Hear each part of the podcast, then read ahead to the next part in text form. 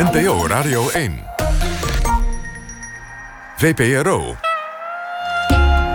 Nooit meer slapen.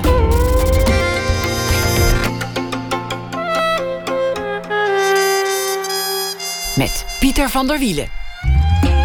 Goedenacht en welkom bij Nooit meer slapen. Na één uur komt David Bade op bezoek. Hij is schilder en uh, muzikant en uh, kunstenaar, maker van installaties en veel meer dingen. Hij verdiepte zich in de stijl en maakte een hommage daaraan. Zometeen praten we erover. En dan praten we ook over de Velvet Underground.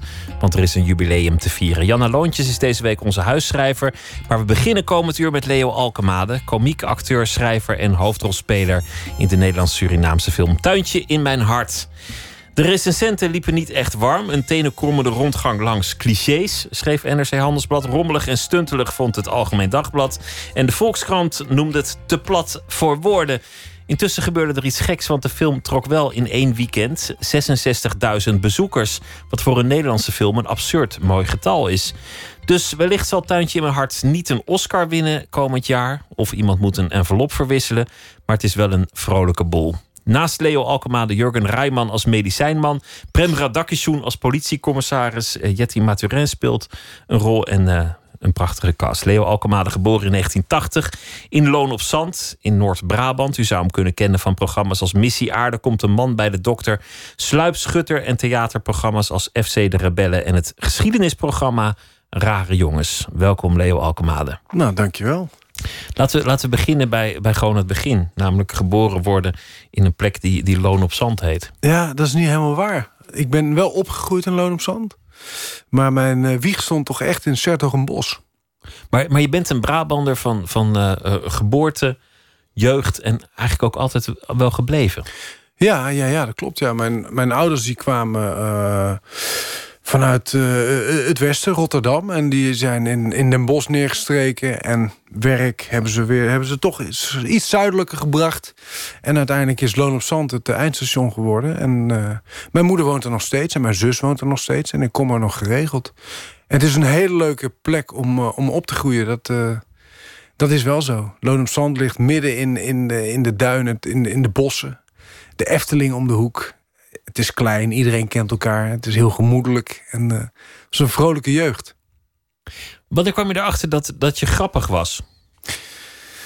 Nou ja, dat je grappig was. Kijk, dat moet iedereen maar zelf invullen natuurlijk of ik grappig ben. Maar ik, ik, ik had vroeger wel, wel uh, op, op de basisschool eigenlijk was ik wel een, een, een lolbroek in de klas. En uh, tot, ja, dat vond niet iedereen grappig. Vooral de leerkrachten hadden daar wat meer moeite mee.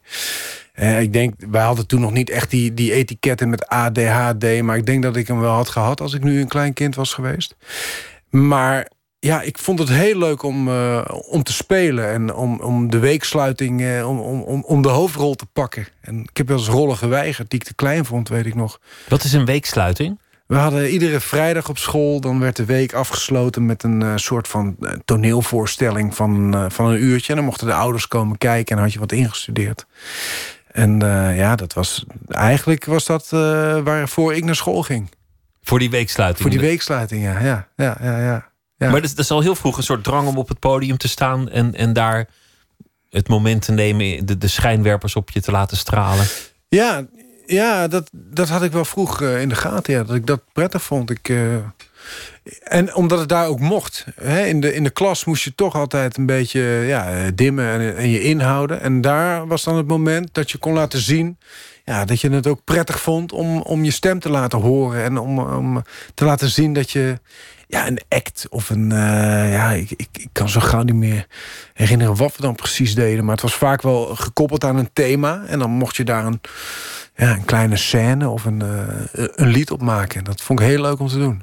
Je werd uh, gestuurd, of misschien ging je wel uit eigen beweging naar, naar de handelsmavo. Ja. Ik, ik, ik, weet ook niet zo goed wat, wat dat is, maar dat is waarschijnlijk dat je dan MAVO hebt met wat extra vakken, zodat je ja, iets in de middenstand ja, kan doen. Ja, je die detailhandel in kon, want dat was natuurlijk hartstikke goed. Mijn vader die had ook een lampenwinkel ooit.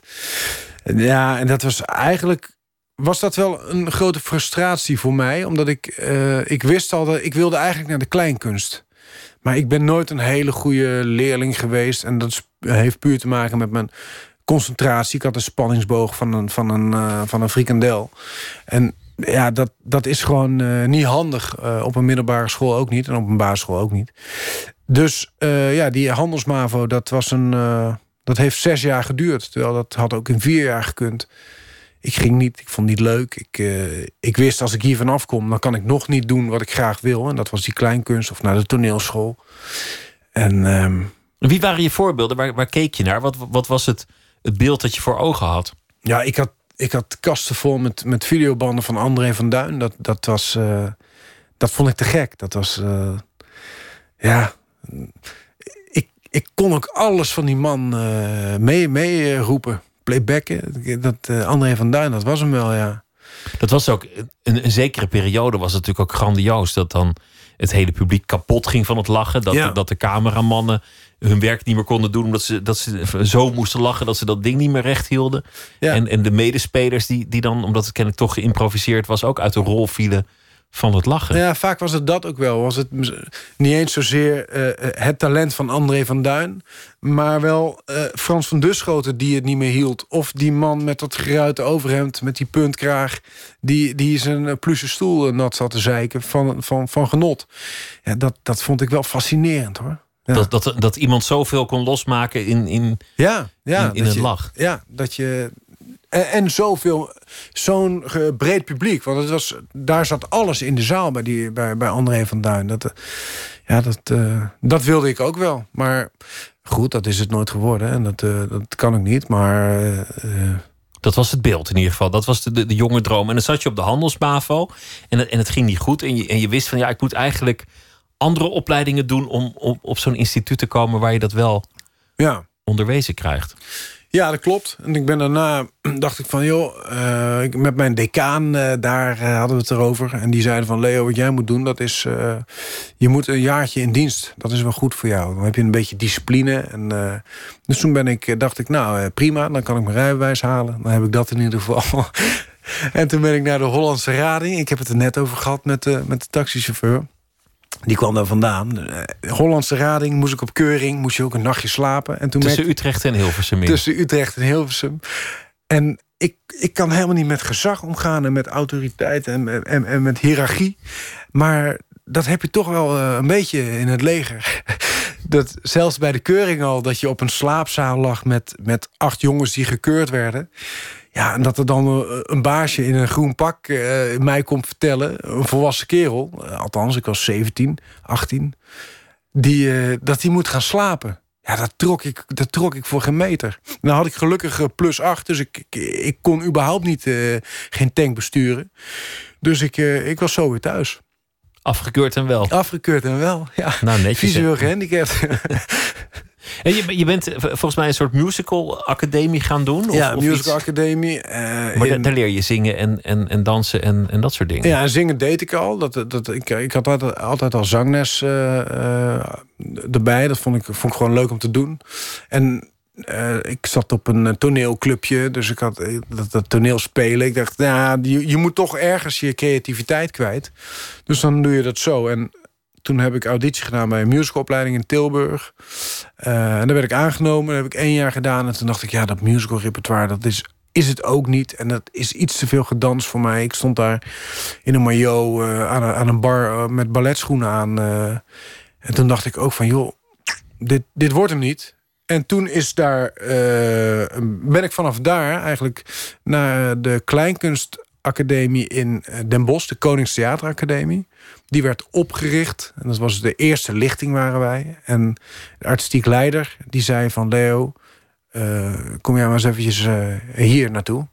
En dat is een goede set geweest. Want vanaf daar ging het eigenlijk vrij snel. Eerste uh, shows in, in, een soort cabaretachtige setting. Theater, ja. rollen. En tegenwoordig doe je alles. Volgens mij ben je gewoon niet echt te vangen in één genre, discipline of métier.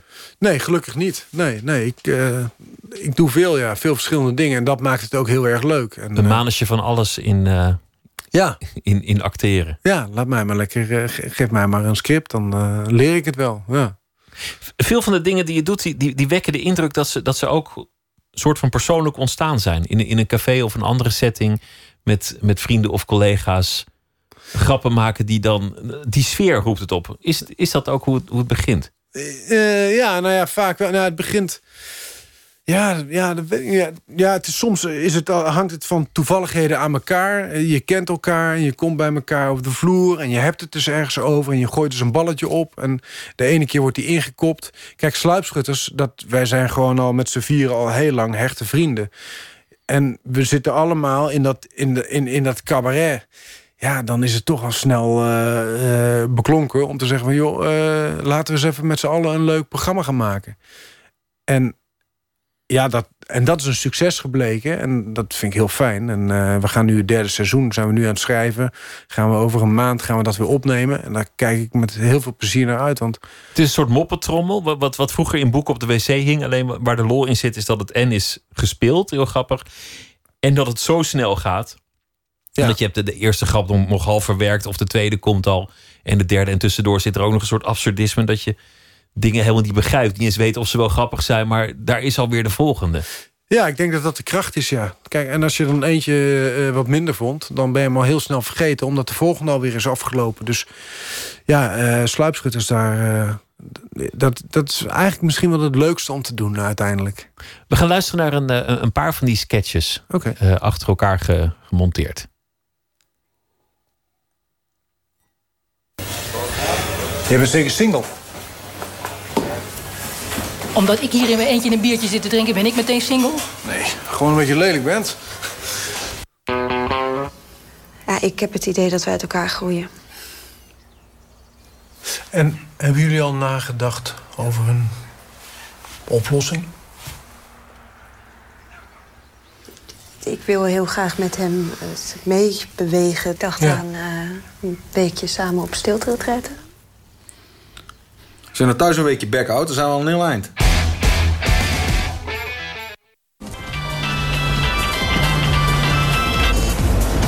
Hey. Op de sportschool. Oké. Heb je iets moois gezien? Wauw. Zo, 15.000 euro. Nou, dat is nogal wat. Met diamantjes. Ja, ja. Ja, nee, ja, als je het echt mooi vindt, dan moet je het gewoon kopen, denk ik. Tuurlijk. Ja. Nou, weet je, je weet waar mijn creditcard ligt, toch? Exact. Is het goed, lief. Ik ook van jou. Zo. Was dat je vriendin? Mandy? Ja. Nee, joh. Nee, is toch jouw telefoon? Een paar, eh, een paar van die grappen. Dit, dit waren toevallig allemaal eh, relatief vrouwonvriendelijke grappen. Maar er zitten ook heel veel politie-onvriendelijke grappen tussen. Dus dat ligt nee, aan de dit- selectie. En de tweede was Sluipschutters. Eh, en die eerste twee, of die eerste en die laatste, dat is van Komt een man bij de Komt dokter. een man bij de dokter. Een, een soort gelijk programma, mag je het Ja, zeggen? maar dat zijn echt moppen, zeg maar. Dat zijn echt de... de De Max Tailleur-achtige grappen. Ja, dan gaan we echt het moppenboekje door. Of in ieder geval niet wij, maar, maar een redactie. Die, en, en die moppen die worden dan als een scène uitgeschreven. En wat we met sluipschutters doen... dat zijn toch onze eigen absurdistische gedachten. Eh, en ja, ja, toch net, net een wat andere, eh, andere grap... Dan, dan bij Komt de man bij de dokter. Bij, bij sluipschutters, daar, daar zit wat meer absurdisme in. Ja, En, ja, en dat ja. gaat soms, soms tamelijk ver. Een, een, een man die zegt... eh volkerenmoord, daar doe ik niet aan, maar ik vier wel af en toe carnaval. Ja. Gewoon zo'n los zinnetje. Ja. En, voor je op je in hebt laten werken, wat zegt hij nou eigenlijk? Ben je alweer drie, Ja, drie sketches verder? ja. Nou ja, volkerenmoord is ook helemaal niet leuk. Daar moet je ook Nee, niet aan beginnen. niet en willen. carnaval is hartstikke leuk. Dus dat is... eh, Veel mensen zullen je ook kennen van, van, van iets heel anders. Missie Aarde. ja, Samen met eh, onder meer Alex Klaassen. En in verkiezingstijd eh, moet ik altijd aan deze aflevering denken. Waarop het is een ruimteschip lang Ja. weg aan het, eh, aan het eh, vliegen van aarde. En er moet een nieuwe leider gekozen worden. En dan doen ze een echt verkiezingsdebat. Goedemiddag. Nou doet u het weer, meneer Bram. U staat gewoon te jokken. En dat is niet netjes. Dat is onbehoorlijk. Zo doen wij dat hier niet. Eh, eh, ik zei alleen goedemiddag. Ik vind dat de kiezers recht hebben op de waarheid. En niets dan de waarheid. En zo sta ik erin. Open en transparant. Bram, ehm, veel mensen vinden u met al uw ervaring een, een veel betere kandidaat dan het ongeleide projectiel Kuurt. Ehm, vindt u dat zelf ook? Ik denk het wel. U weet het eigenlijk wel zeker, hè? Ik denk het ja. U weet het. Eh, zeg je nou Kuurt of Kurt? Koert. Het is Koert. Eh, Wat zou u tegen al die kiezers willen zeggen, Goert... eh, die eh, vinden dat u er heimelijk dood en doodenge gedachten op nahoudt? Tegen die mensen. Tegen die kiezers. Zou ik drie dingen willen zeggen. Onderwijs, onderwijs, onderwijs, onderwijs. Dank u wel. Uit eh, Missie Aarde. Ook, al, ook weer een, een tijdje geleden. Komt er eigenlijk een nieuw seizoen van? Nee, nee, nee, dat is helemaal klaar. Ja. Dat is wel heel jammer hoor. Want we vonden het allemaal, de hele cast heb ik het dan over. eh, Echt ontzettend leuk om, om te maken. Alleen, ja, er waren toch net te weinig kijkers voor de omroep of, of voor de eh, NPO. om er nog een seizoen aan vast te plakken. En eh, het decor is volgens mij inmiddels al. eh, Door de shredder door de gegaan. shredder, ja, ja, helaas. Ja, want god, was dat mooi en leuk. Het Ja. kost ook geld om, eh, om op te slaan. Het is wel een, een vrij onwaarschijnlijke eh, cast met, met Kim van Koten en met, met Alex Klaassen bijvoorbeeld. Ja. Dat, is, dat is weer een heel andere hoek van, jou, van jouw werk. Maar Ja. er zit toch ook wel weer verwantschap in, in wat jullie doen. Ja, zeker. Nou, Alex ken ik eigenlijk al heel lang... want wij waren een beetje dezelfde lichting eh, in het cabaret. Toen wij eh, eh, het Groninger Studentencabaret Festival wonnen... won Alex samen met Martine eh kameretten, geloof ik. Dus dan heb je heel veel van die dubbel optredens en cabaretstafettes... en waar je elkaar tegenkomt, wat ontzettend leuk was. Dus ik, ik- daardoor heb ik Alex heel goed leren kennen. Ja, en Kim kende ik nog helemaal niet, maar eh, we zijn één grote familie geworden nu. En dat is, dat is toch wel heel leuk dat zo'n programma dat ook doet. En voor jou waarschijnlijk net weer een andere hoek dan, dan waar je vandaan kwam met komt een, een man bij de dokter. Ja, Net, een ander publiek schat ik in. Ja, maar het is, ja, dat klopt. Maar dat, dat is nooit iets waar ik me echt heel erg mee bezighoud. Het is meer, ik vind het die, die eh, Axel, eh, of eh, nee, hoe heet ik daar? Koert. Koert is een ontzettend leuk figuur om te spelen. En ehm, dat is eigenlijk voor mij genoeg om, ja, voor, voor de doelgroep, het maakt me eigenlijk niet zoveel uit, joh. Ik, als ik een leuke rol heb, dan eh, al, is het voor kinderen van zes jaar, dan vind ik ook prima. Als het leuk is, dan vind ik het leuk om te doen en dan ga ik er 100% voor. Tuintje in mijn hart. De, de film die is eh, eh, vanaf vorige week te zien. Ja. We gaan luisteren naar een, een gedeelte van de trailer om in de sfeer te komen. Het is een Nederlands-Surinaamse productie, opgenomen in, in Suriname onder eh, erbarmelijke omstandigheden. En dan moest het er ook nog allemaal heel vrolijk uitzien, alsof Ja. het helemaal niet erbarmelijk was. Terwijl jullie werden gestoken door, eh, door, door muggen, schorpioenen en, en weet ik veel wat. We luisteren naar de trailer. Jij valt op mijn imago. Welkom in Suriname. Want we komen uit de jungle. Ja, we komen uit de Als het aan mij ben ik gaan graven. En ondanks alle gevaren in de jungle staat hier nu een rijk man. Ik ben zwanger. Mooier dan dit krijg je het niet, hè? Ik wil gewoon dat mijn kind weet wie zijn vader is. Wat is maar pampang is? Dit is pure godslastering. Ja, kijk maar goed.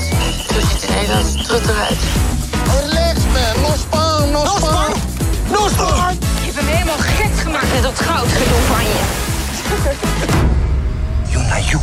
Hey!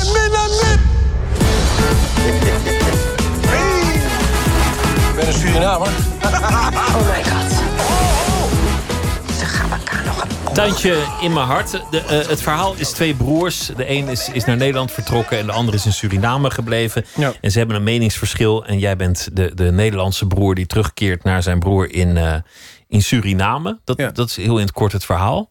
Het is, het is een van de, volgens, volgens mij, de eerste echt grote filmhoofdrol die jij, die jij hebt gedaan. Ja.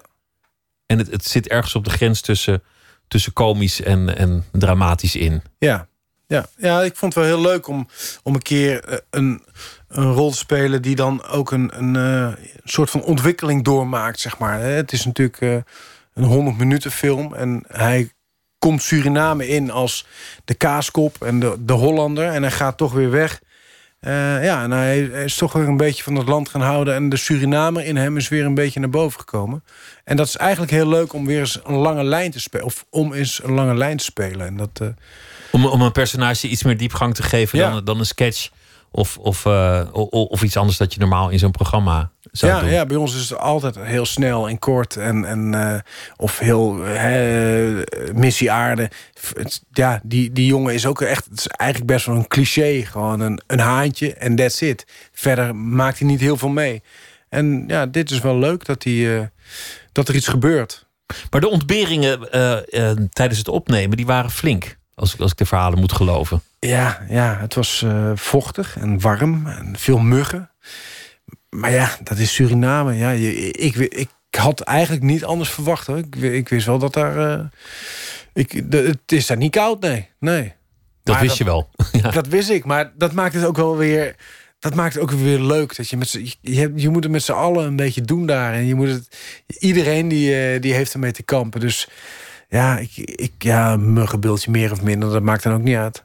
Maakt het jou uit dat, dat de meeste recensenten er niks aan vonden?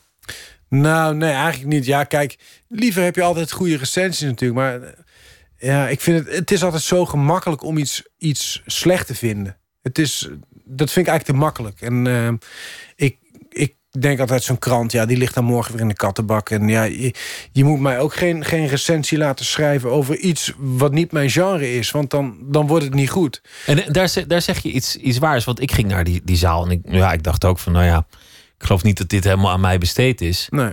Maar ik ben ook niet de doelgroep. En, en dat is nou net het grappige. Want ik, ik heb twee dingen aan elkaar gemonteerd. Een, een serieus filmblog.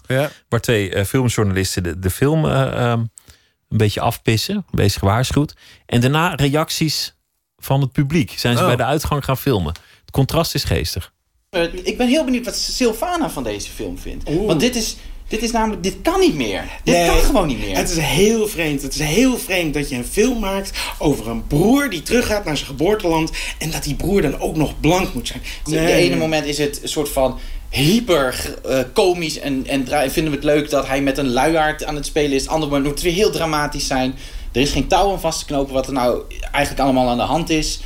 Eh, het, is gewoon een, het is gewoon een beledigende film. Het beledigt mijn intelligentie als kijker. Wat vonden jullie van Ik heb een tuintje in mijn hart? Ja, ik vond het echt superleuk. Het was een leuke film. Ik vond het een hele leuke film. Oh, ik vond het superleuk. Hoe die Nederlanders Surinaams gingen praten. Dat was grappig. En die grapjes ook er tussendoor. Als je wil lachen, dan moet ik hier naartoe. Ja, denk ik zo. Het is een grappige film, eh, goed verhaal en eh, ja, leuke mensen die erin spelen. Het was leuk, ja, goede acties tussendoor, eh, humoristische stukjes tussendoor, serieuze stukjes. En eh 66.000 bezoekers, dus waarschijnlijk binnenkort een, eh, een gouden film. Dat, dat, Dat, zou eh, leuk zijn, ja. En dat- dan laat het maar een belediging zijn voor ieders intelligentie. Ik, daar lig ik niet wakker Het is ook amusement, ten, ten slotte. Ja, natuurlijk. Ja, natuurlijk. Ja, het is amusement. En, en ja, we- weet je, Nederland is, het is ook geen Hollywood. En alle romantische comedies in Nederland worden eigenlijk per definitie afgeserveerd. Want dat zouden we dan niet kunnen. Maar ja, kijk maar naar Onze Jongens. Dat was toch ook zo'n slechte film? Die was binnen, eh, binnen een week had die 100.000 bezoekers. Dus ja, ik, ik, eh, ik kan er niet zoveel mee. Ik heb in het theater gestaan altijd met Alkema en Bloemen. Twaalf jaar lang getoerd. En we hadden ook ja, toch wel regelmatig een, een, een slechte tot zeer slechte recensie. Terwijl als wij dan in die zalen stonden... dan bleek dat de mensen het allemaal hartstikke leuk vonden. Dus ja, eh, wie slaat dan de plank mis? Het is echt de mening van één, één, één man. En eh, dat is wel eens jammer dat dat dan in de krant komt. Er zit wel een, een, een eh, verleidelijke vrolijkheid in de film. Ja. Onontkenbaar. Tegelijk zie ik ook wel dat, dat jij volgens mij met gemak een, een filmacteur zou kunnen zijn. Ja. Ik bedoel, dat ben je hier ook. Maar volgens mij zou dat gewoon je beroep kunnen zijn. En zou je nog hele zware dramatische rollen kunnen doen. Of, of heel, heel andere rollen. Dit, dit is eigenlijk iets dat je, dat je volgens mij nauwelijks geëxploreerd hebt. Wat, wat wel degelijk in jouw vaardigheden zit. Ja, ik denk ook dat, ik, eh, dat, dat dat wel een ambitie is voor mij. Ik zou heel graag wat, eh, wat grotere rollen willen spelen. En ook een, keertje af van die comedy. Want ik bedoel, die, die, die kontlach, die, eh, die heb ik nou eenmaal. En ik word heel snel gecast voor comedyprogramma's en, en, en, en sketchshows. En nou ja, noem het maar op. Terwijl het lijkt mij heel leuk om, eens, om daar eens vanaf te stappen, ja. Om, om daar dieper in te, te geraken. Ja, en ook omdat het niet meer. Jij, dan ben je ook uit je comfortzone. Ik zit heel makkelijk in die, in die grapjes. Terwijl, eh, ja, eh, als je die nou eens achterwege laat, dan blijft er misschien. Ja, dan, dan, dan valt er weer veel meer te spelen voor mij. En dat vind ik, vind ik heel interessant om dat uit te zoeken. Deze film eh, is gedraaid in Suriname. Je krijgt meteen zin om op, op het eerste vliegtuig te stappen daar naartoe. Want, want de beelden die zijn, die zijn, zijn echt wonderschoon. En er komen natuurlijk ook dieren in voor. Onder meer heb jij een, een wilde tocht met een jeep door de jungle met een aap op schoot. Een luiaard. Een luiaard op schoot, excuus. Er zit ook nog een aap ergens in, in de film. En Ja. er zit ook nog een, een slang ergens in de film. Een anaconda, ja. Hoe, hoe spontaan zijn die dingen gebeurd? Nou ja, die waren allemaal wel netjes geproduceerd, die, eh, die beestjes. Die, eh, Die, die werden wel door iemand uit een kooitje gehaald en, en, en op je schoot gezet. Ja, het is wel goed, want die anaconda die mocht ik dan ook nog eventjes om mijn nek. En dat is prima, dat is een hele grote, dikke slang. Nou was dit nog een vrij kleine. En toen de draaidag erop zat, toen liet de, de slangenman... Van, van wie de slang was, die liet eventjes eh, die deze shirt omhoog. En dan zagen we een hele grote blauwe plek met eh, vier tanden erin staan. Die anaconda die had eh, 's smiddags eventjes een... ja, een soort momentje wat hij het allemaal niet meer zo leuk vond. En eh, die heeft even een klein uitgehaald. aanvalletje gepleegd. Ja, ja, maar hij heeft het niet gezegd tijdens het draaien. Want toen dacht hij van, nou, dan, dan wil niemand meer met die slang. Dus daarna, ze zijn niet ongevaarlijk. En zo'n luiaard, joh, dat is geweldig. Ik, vond dat, ik was helemaal verliefd op een beest. Die zat de hele dag, hing die om me heen. En hij heeft drie van die hele scherpe nagels aan iedere poot. En die klemt hij vast om je lijf. En dan eh, valt hij eh, na tien minuten in slaap. En dan eh, kun je hem een beetje aaien. Je kan hem eens een keer ergens anders neerzetten. Of, eh, het is geweldig. Die vrolijkheid die, die, die straalde ook zeer van, van de scène af. Typhoon zit niet in, eh, in de film, maar zijn broer wel. Die, die ook in het dagelijks leven zijn, eh, zijn Randall managers. O'Doc, ja. ja, Randall ja. O'Doc, die, die speelt een, een gynaecoloog nota bene. Ja. Een, een, van de, een van de geestige verrassingen in de casting. We gaan luisteren naar een nummer van Typhoon zelf. Dat heet Niet Weglopen. Ah, dat is mooi.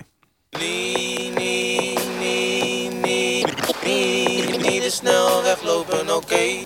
Gisteren was ik weg, wilde doorgaan en vergeten. Je hoort niet meer wat ik zeg als ik in mijn mond constant bewegen. Zo is alles goed en ineens is het onveilig. Ineens sta je er weer alleen voor en ben ik niet bij je. Je kan zeggen, ben een man met een strijdbel. Rugzak, ik vraag te vaak, heb ik de tijd wel, lukt dat? Al is het goed, ik kom niet door naar de verovering. Je vraagt, hoe kan je klaar zijn als het niet over is? Je zegt, niet te snel weglopen, oké. Strijden als je opstaat, twijfelen en doorgaan. Ik beloof je te bevrijden, ben er even, maar verdwijn weer. Maar goed,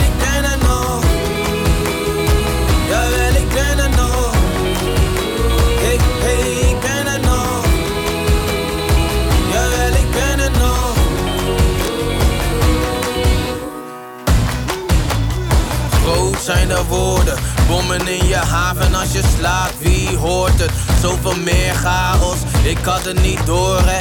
Liefdevolle lege huls als ik daarna niet doorzet. Stilte, maar ik weet wat je wil zeggen. Er is meer dan alleen wapens nodig om voor jou te vechten. Voorbij het goede bedoelde, het is erkenning, het is vertrouwen. We rapen scherven op en gaan bouwen. Dus ik zou niet te snel weglopen,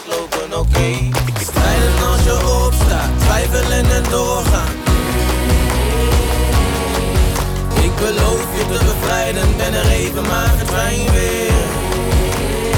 Maar goed,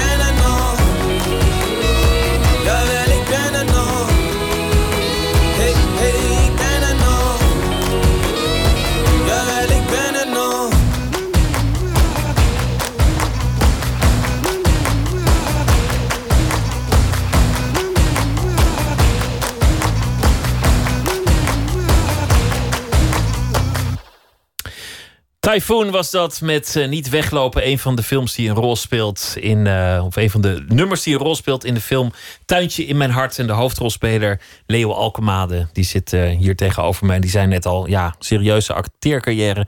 Dat is eigenlijk wel iets dat, dat ik meer zou willen doen. Dat is wel iets waar ik naartoe zou willen groeien. Ja. Een ander ding, en ik ben vast niet de, de eerste die je dat vraagt, is, is gewoon een one-man show. Ja, dat zou ook zomaar kunnen, ja. Is dat, is dat serieus iets waar je nog nooit over hebt nagedacht? Nou, jawel. Ik heb net een theatertoertje afgerond met FC de Rebellen. Met, eh, met eh, oud-profvoetballers. John de Wolf, Glenn Helder, Marcel Meeuwis. Eh, en dat was hartstikke leuk. En zij vertellen voetbalverhalen. En mijn taak in die voorstelling was eigenlijk gewoon... 20 minuutjes stand-up en een liedje zingen. En ik merkte dat ik dat eigenlijk zo leuk vond... dat ik dacht van, ja, jee, misschien, misschien moet ik dat dan ook maar weer eens op gaan pakken. Maar dat is ook een beetje de pest met mij. Ik, ik vind zoveel verschillende dingen leuk... waardoor je eigenlijk nooit ergens echt heel erg in uit kan blinken... omdat je gewoon te veel ernaast doet. Dus je moet volgens mij, als je ergens echt goed in wil worden... moet je de focus erop leggen en dan moet je er voor 100% voor gaan. En dat weet ik nog niet precies waar ik dan voor wil gaan nu. Je kunt niet kiezen. Ik kan nog niet kiezen, nee. nee. Maar je begon met cabaret met z'n tweeën. Jullie waren een duo. Ja. En jullie hebben twee of drie shows gedaan. Vijf. Vijf zelfs. Ja. Met, met eh, relatief succes. Ja. ja, best. Ja, zeker wel. Ja, prijzen Althans, eh, gewonnen. Prijzen gewonnen, volle Ja. zalen getrokken. Ja. Met mensen die zeiden van nou, dit is, dit is het belangrijkste dat er nu aan, aan nieuwigheid eh, te beleven is in dit, in dit métier. En ineens was je, was je er vandaan. Was het... Ja, maar dat is dan ook iets dat, dat, dat, dat duurt dan vijf programma's. En, dan, en toen was het even op voor ons. En we hebben toen een knoop doorgehakt, gestopt. En ja, met het idee van, ja, en, en vinden we het over twee jaar eh, leuk om het weer op te pakken, dan doen we dat. Maar op het moment dat je ergens mee stopt, dan, dan gaan er al, overal weer andere deuren open. En krijg je weer zoveel leuke dingen, komen er zoveel dingen op je pad. En dat geluk had ik, en hij ook, gelukkig. Eh, hij is heel veel gaan schrijven, veel, eh, veel achter de schermen. En ik ben wat zichtbaarder geworden. Eh, maar ja, dat, dat, dat, zo gaan die dingen. En nu denk ik van, joh... Het is bijna een luxe probleem. Je, je wordt gebeld en gevraagd of dingen komen op je pad. En, en daardoor volg je eigenlijk maar waar de, waar de weg jou leidt. Ja, dat is ook, eh, is ook luxe. Ja, ik moet eh, soms eh, dingen, mag ik, kan ik dingen afzeggen. En dat is ja, voor een Nederlandse acteur is dat best wel luxe. Want ja, er zitten er ook heel veel bij de telefoon te wachten. Voor, eh, op dat ene belletje van het castingbureau of van die regisseur om, eh, om een rol te spelen. En eh, ja, dat, dat hoef ik nu niet.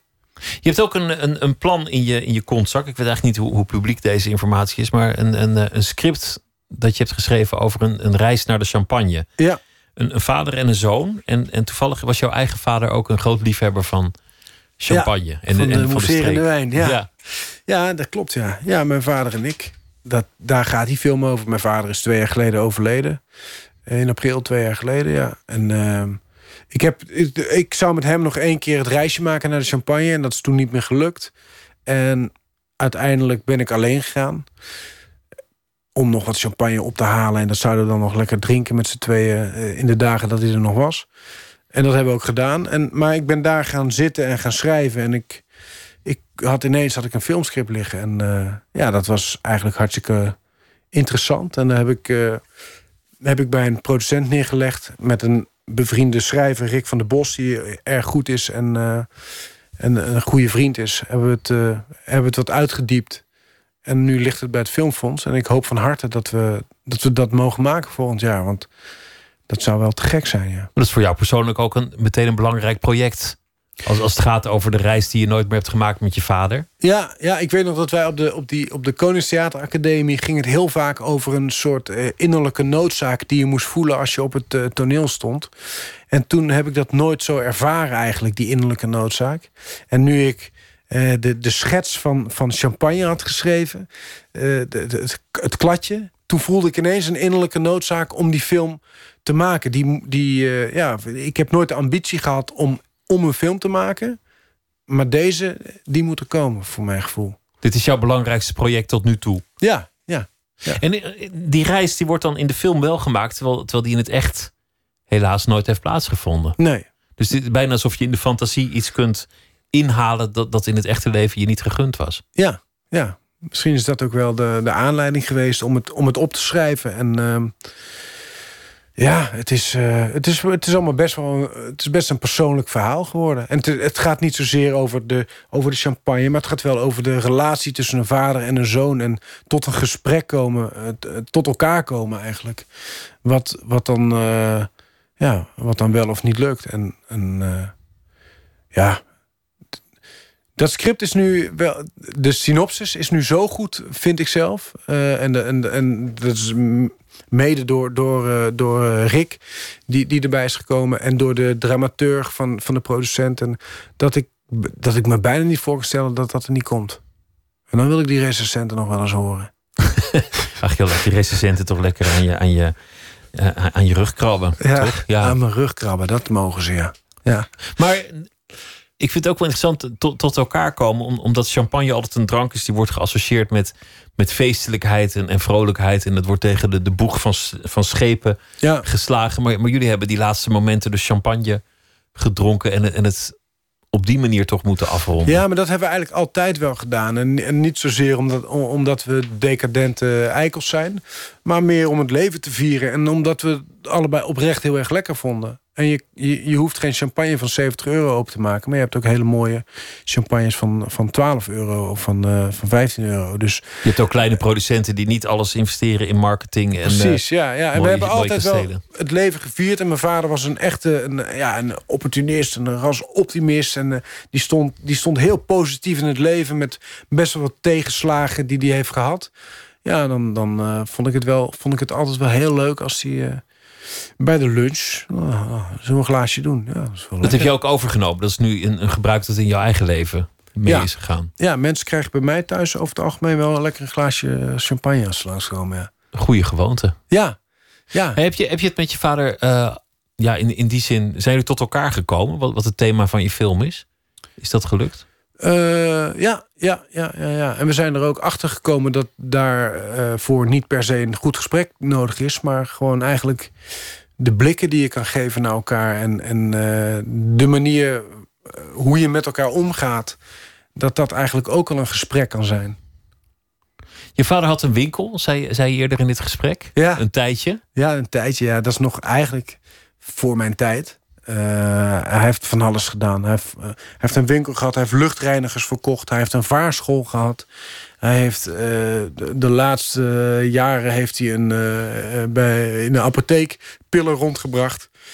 Een manetje van alles. Maar wel een levensgenieter. Ja, ja, ja, ja, ja, ja, ja puur zang. Hij was een gangmaker. Ja. Net als jij eigenlijk, of niet? Ja, denk het wel. Ik denk dat hij er nog net wat. Ik denk dat hij eh, sociaal nog net wat sterker was dan ik. Hij, hij kon echt verbinden. En ik ben dan toch meer de kat uit de boom kijken. En eh, hij was een, eh, een graag geziene gast op feestjes en in cafés. Ja, bij mij weet je nooit wie er binnenkomt. Je weet nooit wie je, wie je hebt als jij binnenkomt, bedoel Nee, je? nee, nee. Ik ben toch altijd een beetje die. ja, toch iets, iets minder toegankelijk, denk ik. Ja. Maar op het podium ben je wel de gangmaker en, en, en voor de camera. Ja, ja, ben je maar- eigenlijk de jongen van wie je hoopt dat hij op jouw feestje komt. Want dan wordt het lachen. Ja, ja misschien wel. En, maar ja, dat is dan eh, toch, eh, toch de acteur misschien die, eh, die daarin schuilt. Ja, ik. ik ja, mm, dat is meer hoe ik denk dat mensen naar mij kijken. Ik, ik geloof niet dat ik een heel, een, echt een open boek ben naar vreemden toe, zeg maar. Mijn vader was een, echt een open man. Die ging eh, overal vrolijk in. Die kon met iedereen, eh, met, met de mooiste, mooiste dames, kon die eh, minuut één een gesprek aan, aanknopen. En, en met iedereen, ja. Jij niet? Nee, ja, nee, want nee, ik ben helemaal niet handig in, nee. Voor wie ben je wel een open boek? Nou ja, ik heb natuurlijk een hartstikke leuk gezin en zo. Ik, ik hoop dat ik eh, thuis Vier, vier eh, kinderen heb je inmiddels. Vier kinderen, ja. En een hele leuke vrouw. Dus ik denk dat ik, dat ik daar wel, dat ik thuis wel eh, mezelf kan zijn, ja. Maar dat is ook, ook een, een, veilige haven waarin je je terugtrekt. Dat huis. Ja, dat huis. Ja, dat huis. Dat is een, dat is een leuk huis. Eh, Gewoon qua eh, de mensen die er wonen. En eh, ja, het is gezellig. Ehm, ja, daar, daar, daar voel ik me prettig, ja. ja. In die zin kan ik me ook wel voorstellen dat, dat het theater misschien soms wat minder lonkt, omdat je dan vele avonden daar vandaan bent. Dat je dan als je een tournee boekt, dan weet Dat je klopt. toch dat je er 70 keer niet zult zijn. Ja, dat klopt. Dat, is ook echt wel, eh, dat was ook wel doorslaggevend voor mij om, om toen te stoppen. Maar ja, vervolgens zit je wel zes weken in Suriname om een film op te nemen. En dan eh, ben je er ook niet. Dus, dus wat dat betreft klopt dat ook weer niet helemaal. En ik doe wel eh, hartstikke leuke dingen. Ik ben, ik ben eigenlijk vrij weinig thuis. Minder dan toen ik in theater stond, volgens mij zelfs. En viel je dat zwaar om dan al zes weken in Suriname te zijn? Nou, nee, eigenlijk valt dat wel mee. Als ik, dan, als ik echt aan het werk ben, dan heb ik ook geen tijd om te missen. En eh, dat, je, ook al zit je midden in de jungle, je kan tegenwoordig overal via FaceTime kun je contact maken met het thuisfront. Dus dat is allemaal goed geregeld. En ja, je bent toch gewoon aan het werk. En dan, dan heb je daar geen tijd voor. Nee, ik zou het zo weer doen.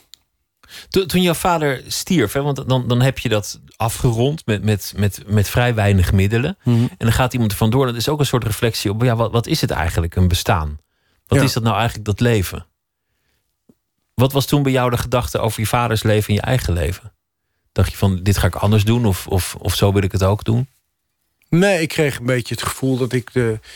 eh, ik, ik, ik was nou eh, de, het, het, hoofd, het hoofd geworden van de familie. Je had de fakkel overgenomen, Ja, de ja, stamhouder. Dat was meer de, het gevoel wat ik daarbij had. En dat ik dacht, g- dat ik meer, een, een grotere verantwoordelijkheid voelde voor, voor de rest. Voor, voor mijn moeder, voor mijn zus, voor, voor mijn eigen gezin.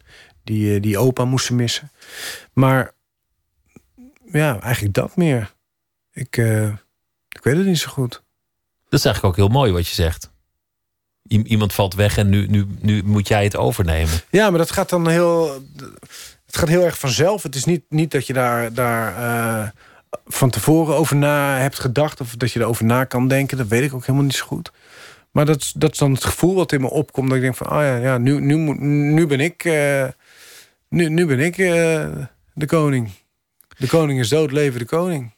Je, je woont in Tilburg, in, eh, in de buurt van je moeder, in de buurt van, van je familie, in de buurt waar, waar je hele leven zich heeft afgespeeld. Ja. Eh, het lijkt voor mij als, als buitenstaander alsof je je heel erg hebt ontrokken aan, aan je familie door, door, eh, door beroemd te worden en op tv te komen en, en een ander vak te kiezen. Nee. Nee, mijn vader heeft me er altijd wel echt in gestimuleerd. Heeft, altijd, heeft me altijd wel naar voren geduwd. Als er ergens een, een, een- twee bierkratten met een plank erop lagen in een kroeg... dan werd ik erop gezet. Eh, nee, ik, Bijna als een soort manager. Dat, dat hij ja, zei, hier, zeker. ga ja, maar. Ja, ja, ja. Hij heeft ons heel lang eh, gereden als chauffeur. Dat, eh, we hadden allebei geen rijbewijs toen ik nog in dat duo zat. En dan bracht hij ons van Groningen tot Maastricht. En dat vond hij heerlijk. Trok hij ook een pak aan, een stropdas om. En dan, dan, was hij echt... De, hij deed ook onze portier open. Hij was, hij was de chauffeur en dan maakte hij daar ook wat van. En, en trots als hij maar zijn kon. Ja, ja, trots als een pauw, ja. ja dat, waren, dat, was, eh, dat was schitterend. En ieder theater waar ik daarna kwam... Weet, toen we zelf een rijbewijs hadden... vroegen de, de, de theaterdirecteuren en de kantinejuffrouw... die vroegen, waar is, eh, waar is je vader? Dat is een leuke vent, waar, eh, waar is die? Ja, nee, die, eh, daar zijn we vanaf. Die zit thuis, we hebben nou zelf een rijbewijs. Ja, dat vond ik wel heel, heel leuk om, eh, om te merken, ja. Mooie herinneringen moeten dat zijn toch ook nu? Ja, zeker, ja. ja, ja. We gaan luisteren naar Valerie June, een Amerikaanse zangeres. En dit nummer heet Two Hearts.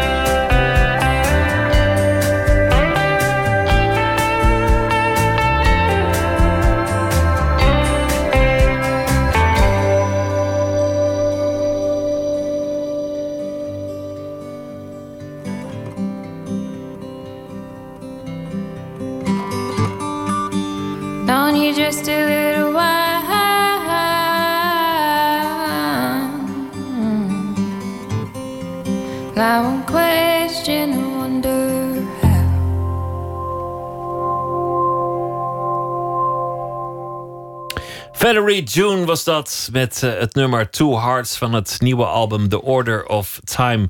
Nooit meer slapen in gesprek met Leo Alkemade naar aanleiding van de film De Tuintje, het Tuintje in Mijn Hart. We begonnen met eh, eh, hoe het allemaal gekomen was. Eh, van de Handelsmavo in Brabant eh, via de, de musicalschool en uiteindelijk een, toneelopleiding.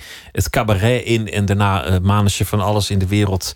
Van alles wat komisch is via televisieseries eh, theaterproducties en dan deze film. Iets wat je meer wil exploreren, film maken.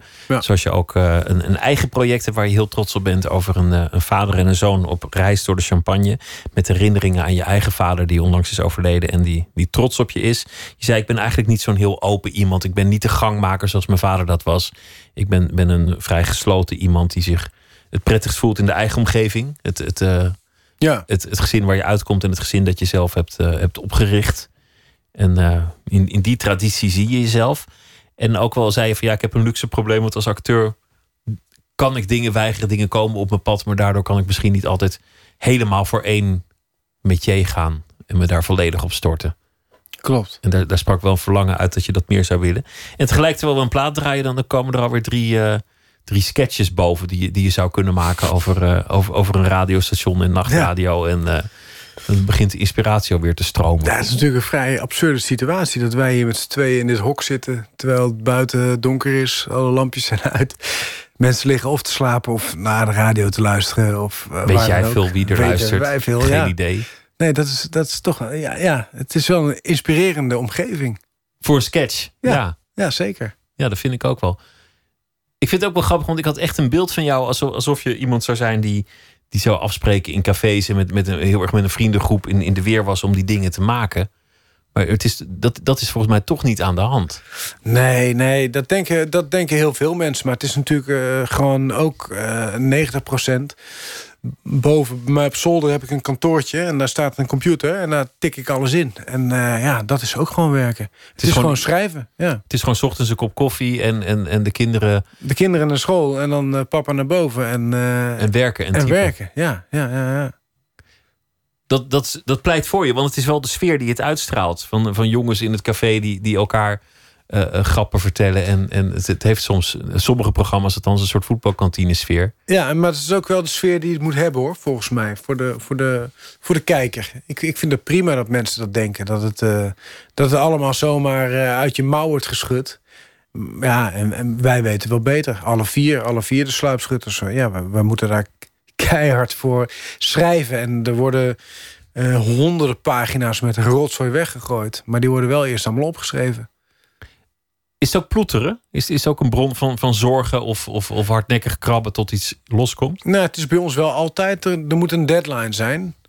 En dan worden we getriggerd als we tekort komen. Of als we dan denken, kom op jongens. En dan uiteindelijk redden we het altijd. Dat is, dat is altijd zo geweest. Maar ja, je moet...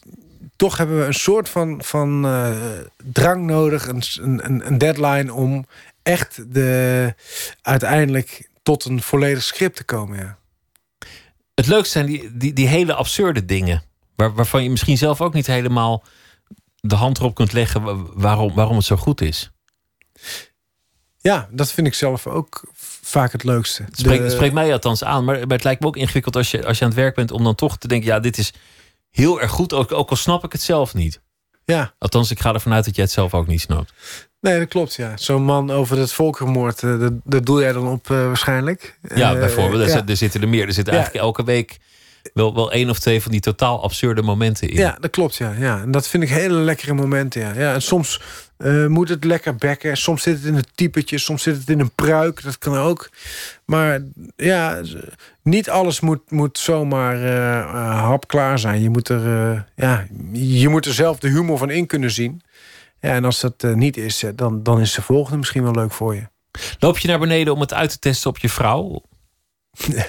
Nee. Om een grap te vertellen en te zeggen: eh, hoe vind je die? Nee, nou ja, ik heb dat, ja, nou ja, nee zeg ik maar. Ik, ik, ik probeer wel eens. Ik, ik, dat, ze vraagt wel eens naar. Wat, uh, wat heb je nou gedaan? En uh, dan lees ik wel eens wat voor. Maar ja, dat is toch anders dan, dan aan je vrienden voorlezen. Die in hetzelfde.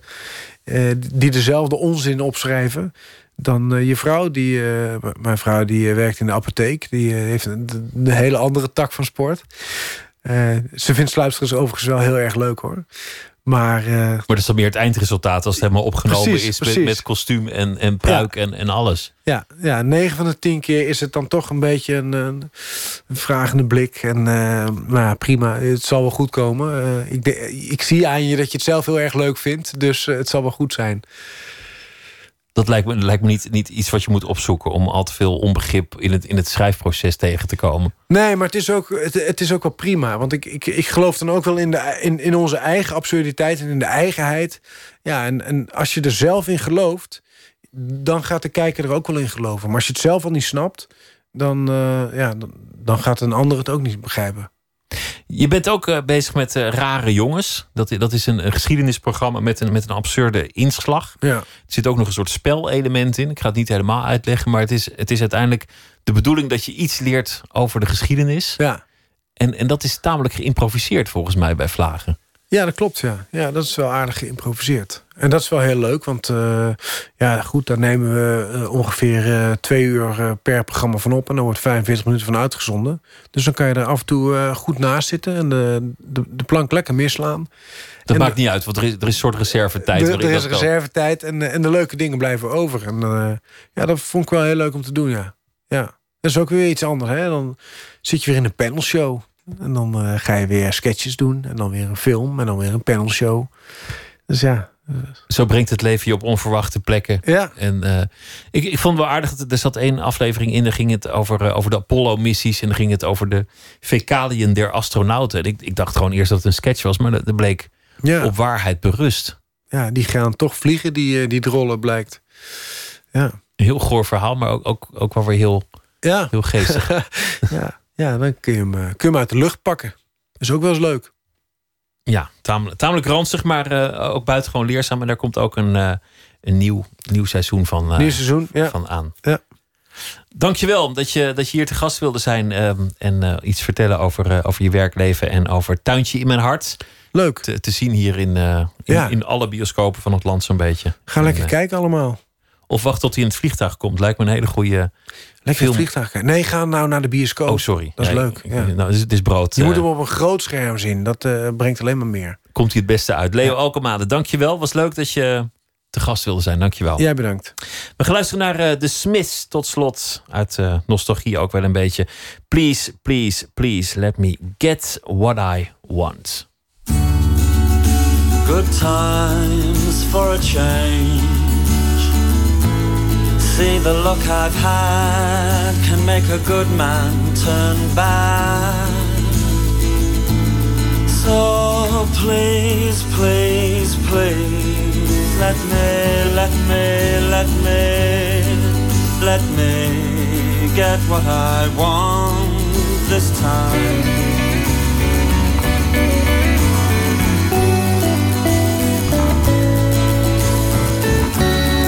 Haven't had a dream in a long time. See, the life I've had can make a good man bad. So, for once in my life, let me get what I want. Lord knows it would be the first time. Knows it would be the first time.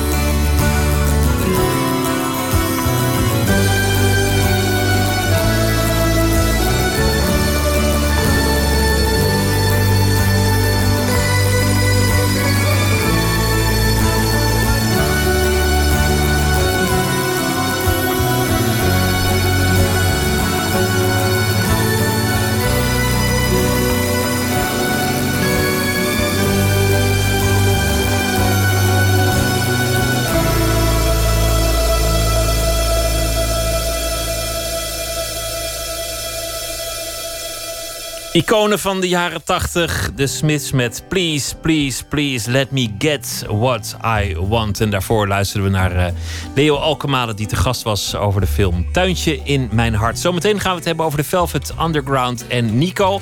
Dat album is uh, komend weekende precies 50 jaar oud. En daar praten we over met Anne Soldaten onder meer...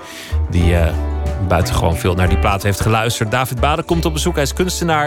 En er zijn twee tentoonstellingen van hem te zien in het land. Onder meer een hommage aan De Stel. En Janna Loontjes heeft een verhaal gemaakt bij de dag die achter ons ligt. Twitter, het VPRO NMS. We zitten ook op Facebook en u kunt zich abonneren op de podcast via iTunes of de website van de VPRO. VPRO.nl, schuine streep, nooit meer slapen.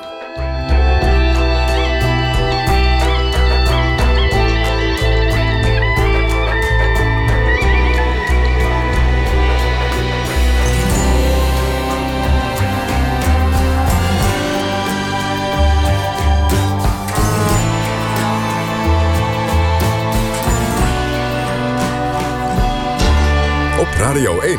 Het nieuws van alle kanten.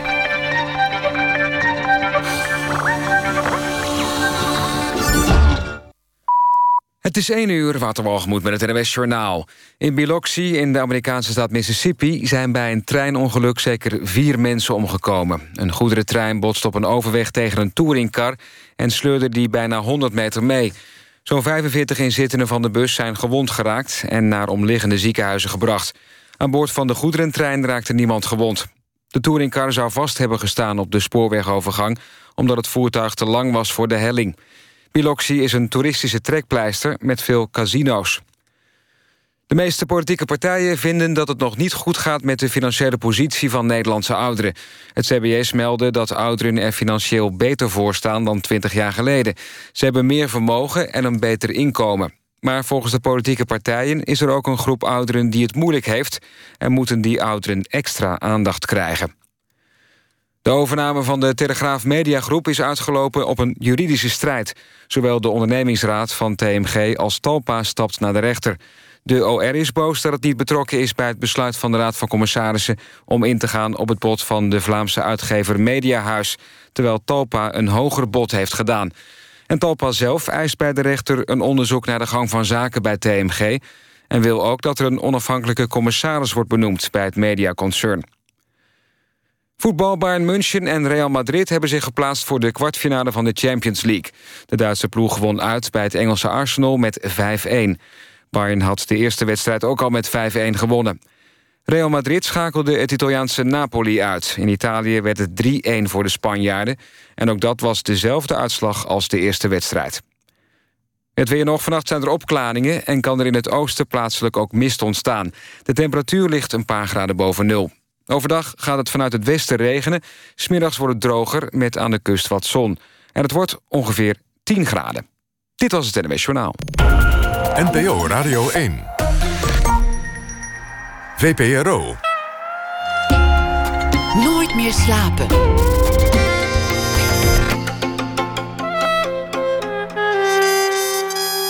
Met Pieter van der Wielen. Zometeen hoort u muziekjournalist Peter Bruin... die een uh, boek heeft geschreven over de plaat die de rock volwassen maakte. En dat gaat over The Velvet Underground en Nico. Een album dat komend week einde 50 jaar oud is. En David Bade, kunstenaar, komt op bezoek.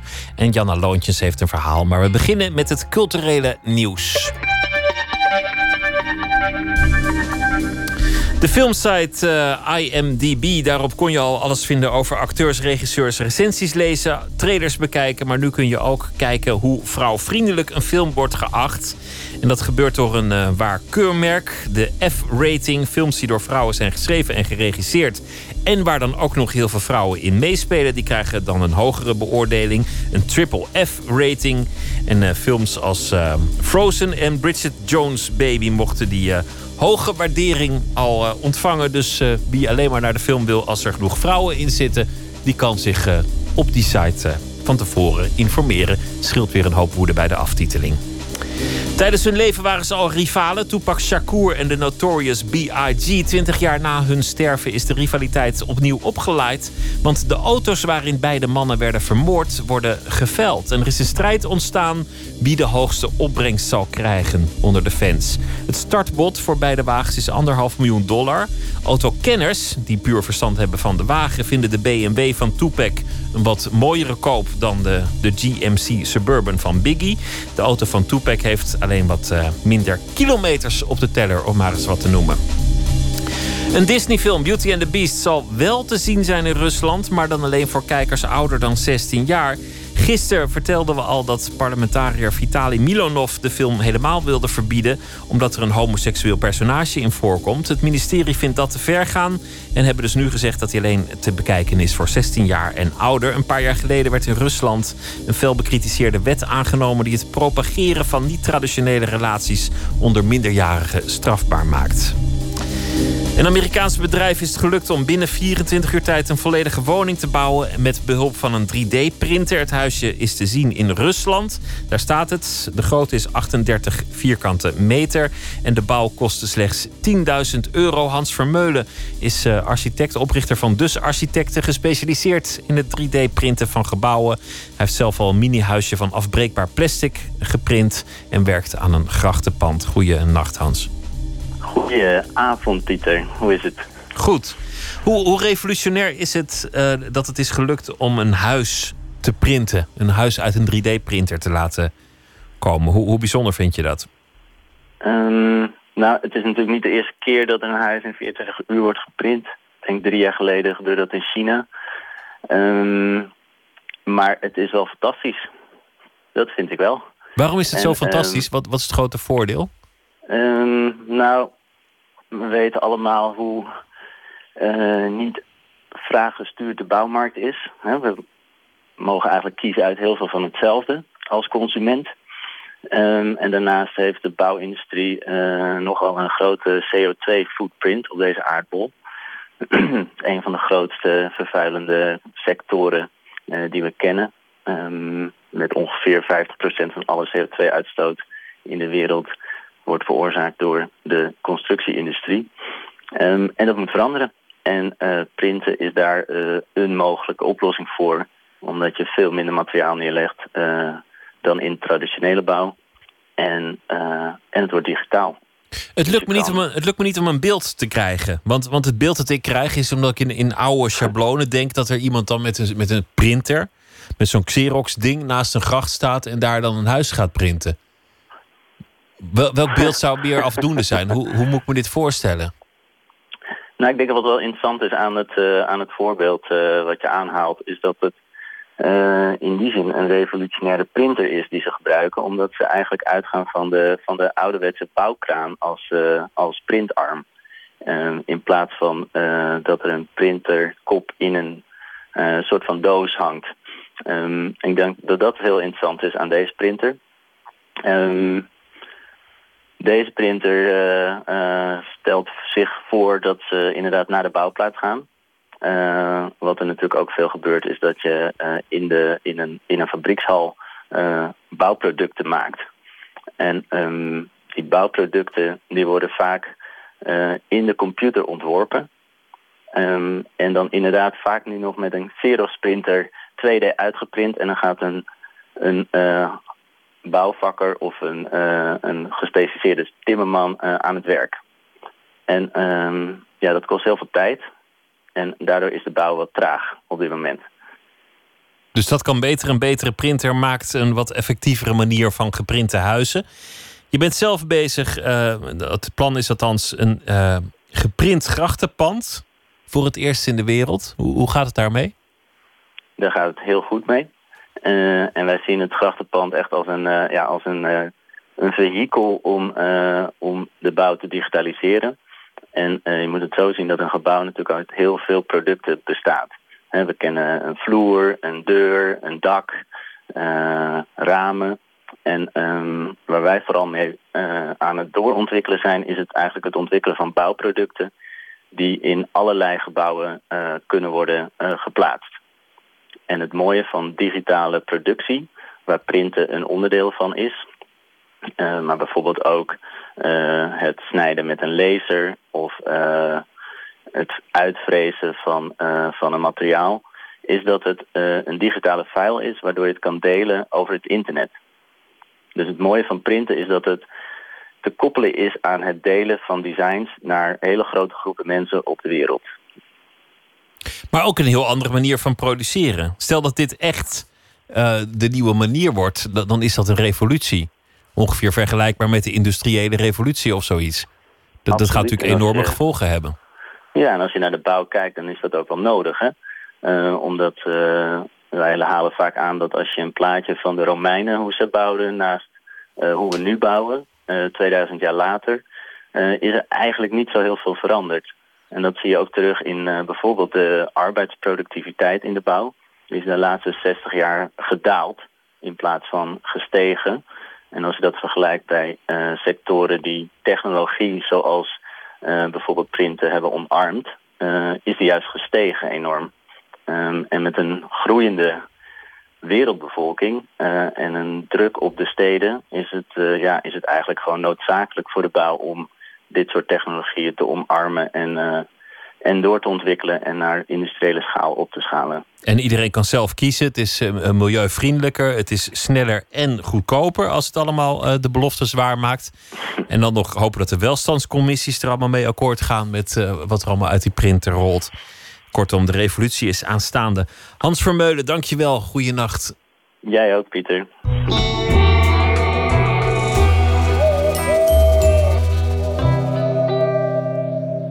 Ryan Adams heeft een eh, nieuw album, Prisoner, met alleen maar eigen materiaal. In tegenstelling tot de vorige, want dat waren alleen maar liedjes die oorspronkelijk van Taylor Swift waren. Dit is het eh, nummer waar de plaat ook naar is vernoemd: Prisoner.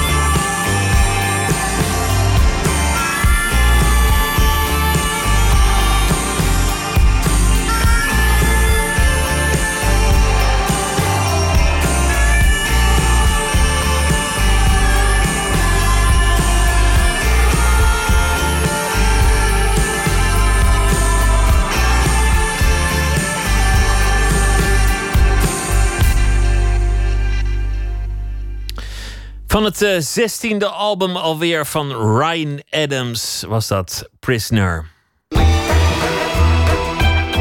Nooit meer slapen. Precies 50 jaar geleden deze week dat het album The Velvet Underground en Nico uitkwam. Een album dat onder meer heel bekend is geworden vanwege de hoes, de banaan erop. Een eh, kunstwerk van Andy Warhol, een ontwerp van hem. Muziekjournalist en schrijver Peter Bruin maakte een boek over de ontstaansgeschiedenis van die plaats. En eh, we spreken met hem over dit jubileum. Even benadrukken dat heel veel mensen die die plaat kochten, dat die hem kochten vanwege de hoes en vanwege de betrokkenheid van Warhol. Laten we zeggen, ingesield gewoon eh, aan de muur hingen en, en nauwelijks naar de muziek luisterden. Want dan had je wel mooi een echte Andy Warhol aan de muur. En die muziek, nou ja, die viel misschien ook niet altijd mee om doorheen te komen.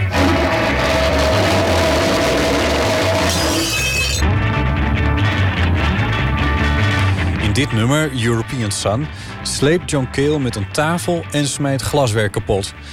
Wanneer Lou Reed Waiting for My Man zingt, gaat dat niet over een lover, maar over een dealer. Er staan ook meer toegankelijker nummers op, zoals dit bekendere Sunday Morning. Sunday morning. It's just the wasted years so close Dat dit album er überhaupt is gekomen is een onwaarschijnlijk toeval geweest. Als je de diverse biografieën leest, dan kan je er niet omheen dat, dat er met name drie, en als je Warhol meerekent, vier hele extreme karakters bij elkaar zaten. Peter Bruin schrijft in zijn boek de botsende en tegelijk inspirerende mix van karakters die uiteindelijk de Velvet Underground en Nico opleverden, is voer voor psychologen. Ze hebben het dan ook niet lang met elkaar uitgehouden. Feitelijk bestaat de band maar twee, drie jaar. Dat was een raar kruispunt, een snijpunt uh, van een aantal carrières en een aantal levens van mensen. Uh, die niet onwaarschijnlijk is, omdat dat een keertje. Maar het gebeurt ook maar één keer. En op dat moment komt daar iets heel bijzonders uit. De vier karakters zijn de twee bandleden Lou Reed en John Cale, fotomodel en chanteuse Nico en pop-art-kunstenaar Andy Warhol. Maar Lou Reed eh, was een verschrikkelijke, moeilijke, egoïstische en zeg maar rustig nare man om mee om te gaan. Lou Reed had meer met rock and roll en had literaire ambities. John Cale kwam uit de avant-gardistische hoek, had een degelijke muziekopleiding gehad en speelde altviool. Eigenlijk ook een veel milder persoon, hoewel heel fanatiek in wat hij deed. En het, tweede grote ego binnen de groep, dat zeg, hoewel hij veel heeft toegegeven aan Lou Reed. Nummer 3. Andy Warhol, die zichzelf tot manager uitriep. Een man die totaal natuurlijk niet van rock and roll hield. Een kunstenaar, verschrikkelijk egocentrisch, die in feite, uh, en dat beschrijf ik ook, de, uh, de Velvet Underground gewoon zag als een marktding voor hem. Warhol was op dat moment wel een New Yorkse sensatie, maar nog niet een gevestigde naam. Mede door financiële problemen gedreven, zoekt hij muzikanten om zich aan te sluiten bij The Factory. Dat wordt uiteindelijk The Velvet Underground. Uh, hij contacteerde ze bij wijze van spreken zonder ze gezien te hebben. Hij vond dat dat wel best. En tenslotte Nico. Ze heeft al een keer een rol gespeeld in een film van Warhol... als ze door hem aan The Velvet Underground wordt toegevoegd. Nico was een oogverblindende vrouw. En ik heb haar in haar nadagen nog wel persoonlijk meegemaakt... en ook gesproken en ontmoet. En ook toen, toen ze al totaal, nou, laat ik maar gewoon zeggen, verloederd was... was ze nog betoverend in een bepaalde wijze. Zelfs in die uh, omgeving van hele sterke ego's... Uh, van Kale, Reed en Warhol... was zij alleen al door haar verschijning een, een, een soort magneet... die mensen afsloten of naar zich toe trok. Wat volgt is een periode waarin de Velvet Underground lange oefen- en jam-sessies houdt in de factory van Andy Warhol. Lou Reed schrijft teksten en maakt samen met John Cale de muziek. Nummers over prostitutie, seksuele onderwerping, paranoia en harddrugs. Het mondt uit in het multimedia-evenement Exploding Plastic Inevitable... waar de Velvet Underground samen met Nico optreedt... Andy Warhol films vertoont... en dansacts en andere optredens van mensen uit The Factory zijn te zien. Tussendoor nemen ze de nummers op die op de plaat The Velvet Underground en Nico terechtkomen.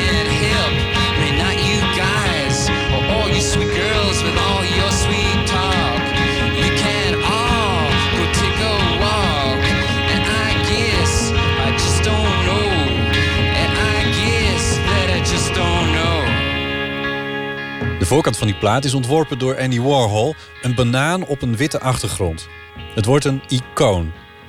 Bijvoorbeeld voor de Nederlandse zanger, liedjeschrijver en gitarist Anne Soldaat. Ik heb een broer. En dat is denk ik de grootste Lou Reed-fan ever. Hij, hij liet mij uh, die eerste plaat uh, volgens mij horen. Het hele oeuvre van The Velvet Underground hoort bij de standaardwerken in de pop, zegt Anne. Als gitarist bewondert hij het gitaarwerk op deze plaat.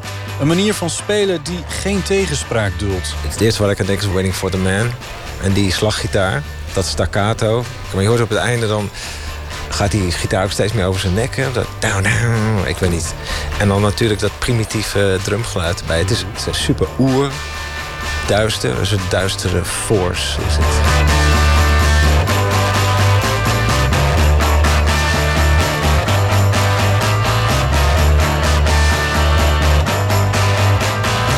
Die heb ik nou alleen over die, die, die gevaarlijke kant. Maar Sunday Morning staat erop, van Fataal.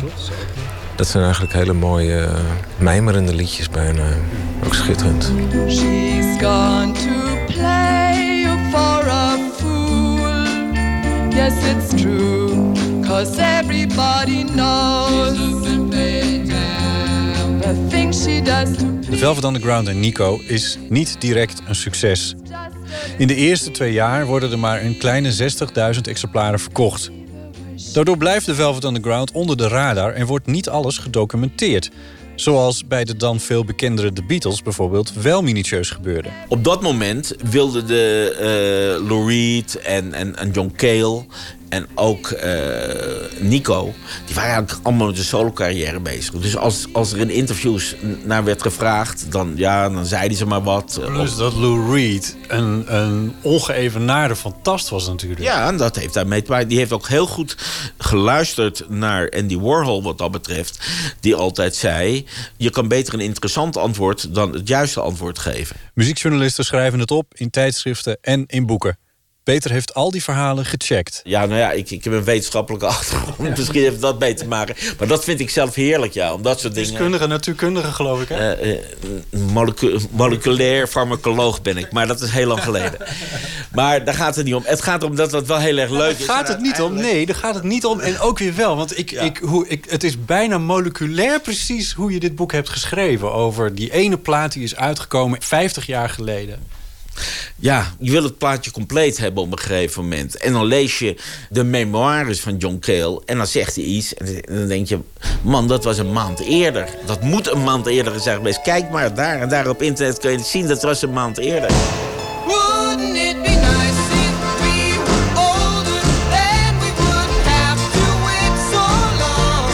Dan de timing.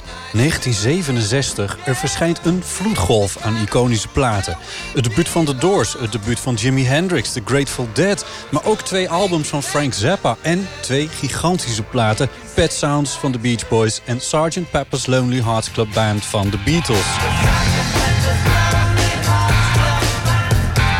The Velvet Underground en Nico is opgenomen in 1966... maar verschijnt pas in 1967. En waarschijnlijk is hij door onhandigheid van de groep met de muziekindustrie... net even te lang blijven liggen. Er gebeurde uh, maatschappelijk verschrikkelijk veel in dat jaar. En toen zij kwamen met die plaat, toen was hun moment over. Gewoon heel simpel, het moment was over. De, alle het spektakel wat er was geweest uh, in uh, april 1966... met die Exploding Plastic Inevitable... En de publiciteit die daarvoor was geweest, die was gewoon weg het jaar daarna. En toen ze ook de plaat uitkwam in maart en eh, vervolgens in april een aantal concerten gingen doen in de gymnasium. Gymnasium, of wat je het ook noemt, dat een soort uh, Pools, uh, nee, Tsjechoslowaaks uh, cultureel centrum. Er kwam daar dus geen hond meer op af. Momentum was voorbij. Ja, absoluut. Succes bleef uit. Het duurt ook niet lang meer of Lou Reed trapt John Cale uit de band. Nico gaat films maken met Andy Warhol en ook Lou Reed stapt uiteindelijk op. Na de zomer van 1970 is er feitelijk weinig meer over van de Velvet Underground. Maar de samenkomst van de botsende en inspirerende karakters is een bijzondere geweest. Een interessant ding is dat eh, ze behoorden op een gegeven moment natuurlijk tot die hele huishouding van eh, The Factory. En al die andere supersterren uit The Factory, ja, die hebben eigenlijk nooit meer iets gepresteerd zonder Andy Warhol.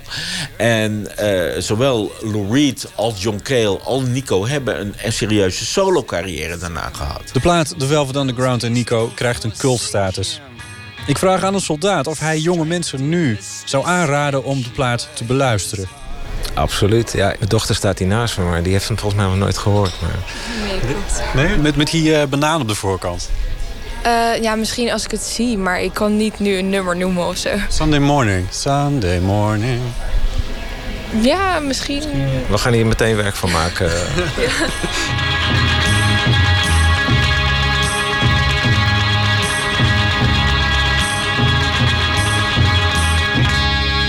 Anne Soldaat, muzikant, heeft nog wat eh, pedagogisch werk te verrichten, vindt hij zelf. Het boek van Peter Bruin wordt zondag gepresenteerd in Haarlem in het patronaat. 50 jaar op de dag af na het verschijnen van The Velvet Underground en Nico. En er is ook een eh, website 50jaarvelvetunderground.nl. Een bijdrage van Botte Jellema.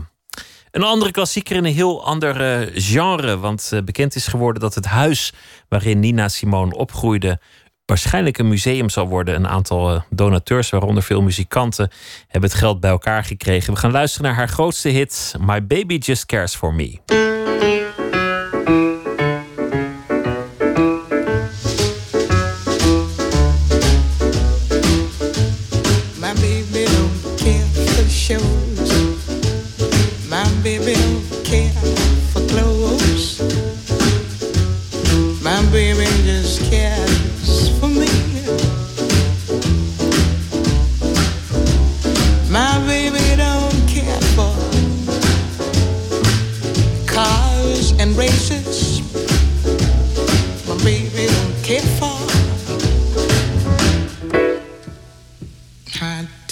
Places. Liz Taylor is not a style, and even Lana Turner's smile. Something he can't see.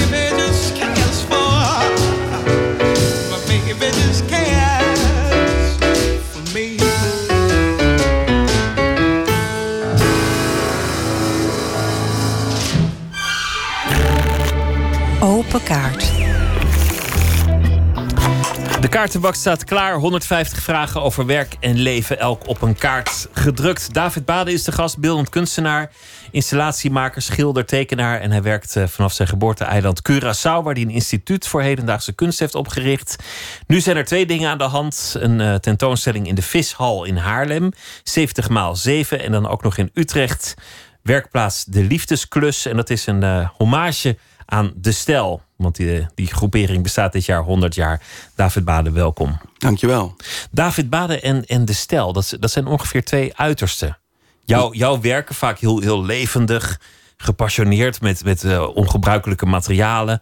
Het is En, bijna eh, vloeken, hè? En dan De Stel allemaal zo geordend, zo strak, zo, zo georganiseerd en ingetogen. Ja dat, dacht, ja, dat dacht ik en denk ik ook nog steeds. Maar zeker toen ik die uitnodiging van eh, de voormalige directeur eh, van het Centraal Museum, Edwin Jacobs, kreeg. Met de vraag of ik wilde reageren, of ik ervoor voelde om een plan te schrijven of een idee te formuleren. Als reactie op het Gerrit Rietveld Schreuderhuis. Rietveld Schreuderhuis, Gerrit Riet, Rietveld Schreuderhuis. Een soort, soort antwoord Dus op, niet alleen op stijl. dat gebouw. Vooral v- niet zozeer de stijl als wel op, op eh, antwoord op dat gebouw. Ja, zo kan je het eigenlijk zeggen. Maar je bent, je bent ook twee maanden in Parijs ondergedoken in de omgeving waarin die kunstenaars van de stijl destijds leefden en werkten. Eigenlijk het andere huis, het beroemde huis eh, van Theo van Doesburg. En dat kwam eigenlijk door het volgende, want toen ik dus mijn plan formuleerde... toen was onderdeel van mijn plan, om, eh, vroeg ik... Van, mag ik als voorbereiding voor de tentoonstelling... een tijdje resideren in het Rietveld Schreuderhuis in Utrecht... Om, te, om, om, om daarin te zijn, om die, om die ruimte te ervaren. Het gaat over ruimte. En het gaat over eh, materialiteit en eh, hun ideeën. Maar dat mocht niet, want dat is een museum... en het is een werelderfgoed, UNESCO...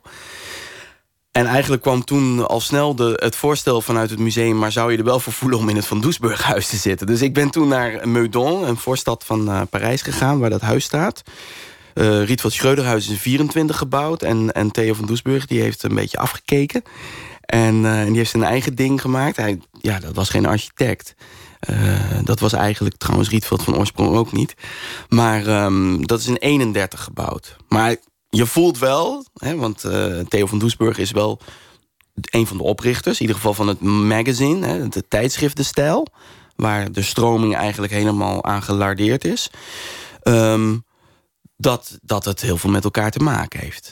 Maar het contrast, want David Bade, grote wilde doeken, eh, eh, ja, zeg maar, maar heel veel leven ja. in, in gebeurt. En Veel dan mensen. Veel mensen, installaties die ook alle kanten op gaan. En dan die geordende stijl. Vond je toch een soort verwantschap? Merkte je toch dat, dat, dat er dingen minder verschillen dan, dan het zou lijken? Nou- Ja, ja en nee. Het blijft, blijft natuurlijk heel verschillend, omdat ik net al even jou stilletjes onderbrak door te zeggen mensen. In, in hun werk zit geen mens. Hè? Het, abstraheert. Het, het, eh, het, gaat over materialen. Het is wel bedoeld voor mensen. Dus daar, daar eh, in het eerste gezicht is het dus niet ehm, ehm, zichtbaar. Maar het is wel voelbaar. Zeker bij het Rietveld Schreuderhuis. Omdat dat zo, zo geënt is op, op die love van hem. Zijn byside eigenlijk kun je zeggen. Want dat was die mevrouw Schreuder.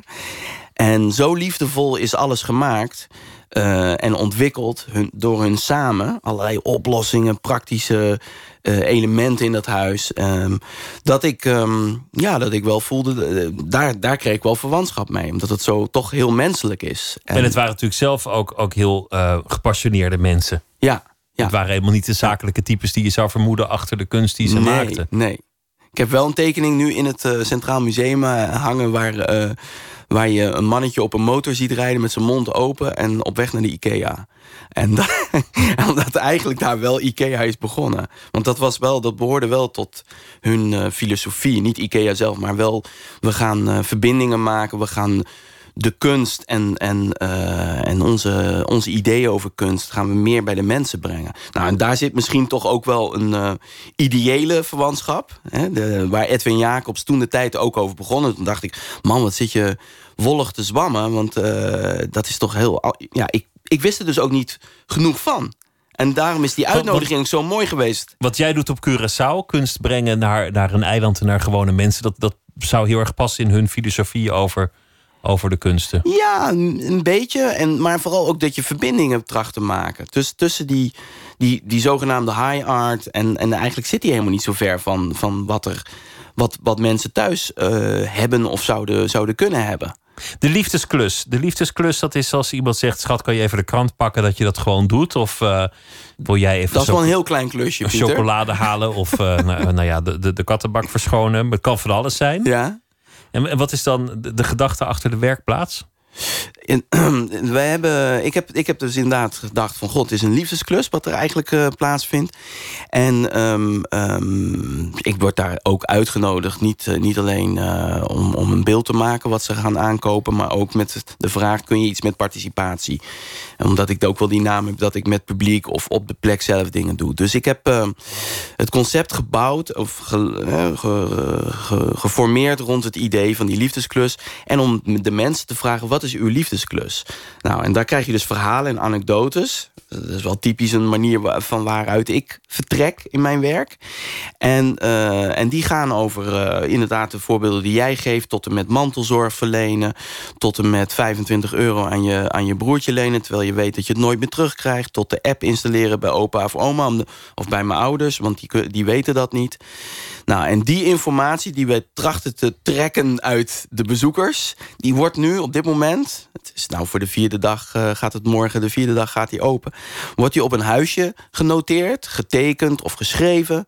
of erin gebeiteld al zelfs. Hè. Ehm, en, eh, en dat huisje is, een, eh, is de façade van het Rietveld Schreuderhuis... op schaal 1 op 2,5. Dus dan moet je alles door 2,5 delen. Dus een soort kabouterhuis. Maar Een soort pakketten. ja. en, en dat wordt uiteindelijk, dus het is vrij. Het is nog eigenlijk nog heel strak en, en bijna zoals het Rietveld Schreuderhuis, maar dan in verschillende houten platen. Ehm, dat zal na drie maanden werken in het museum een soort barokke eh, pendant zijn van het, eh, van het Rietveld Schreuderhuis. Dan is het toch wel een bade, denk ik, geworden.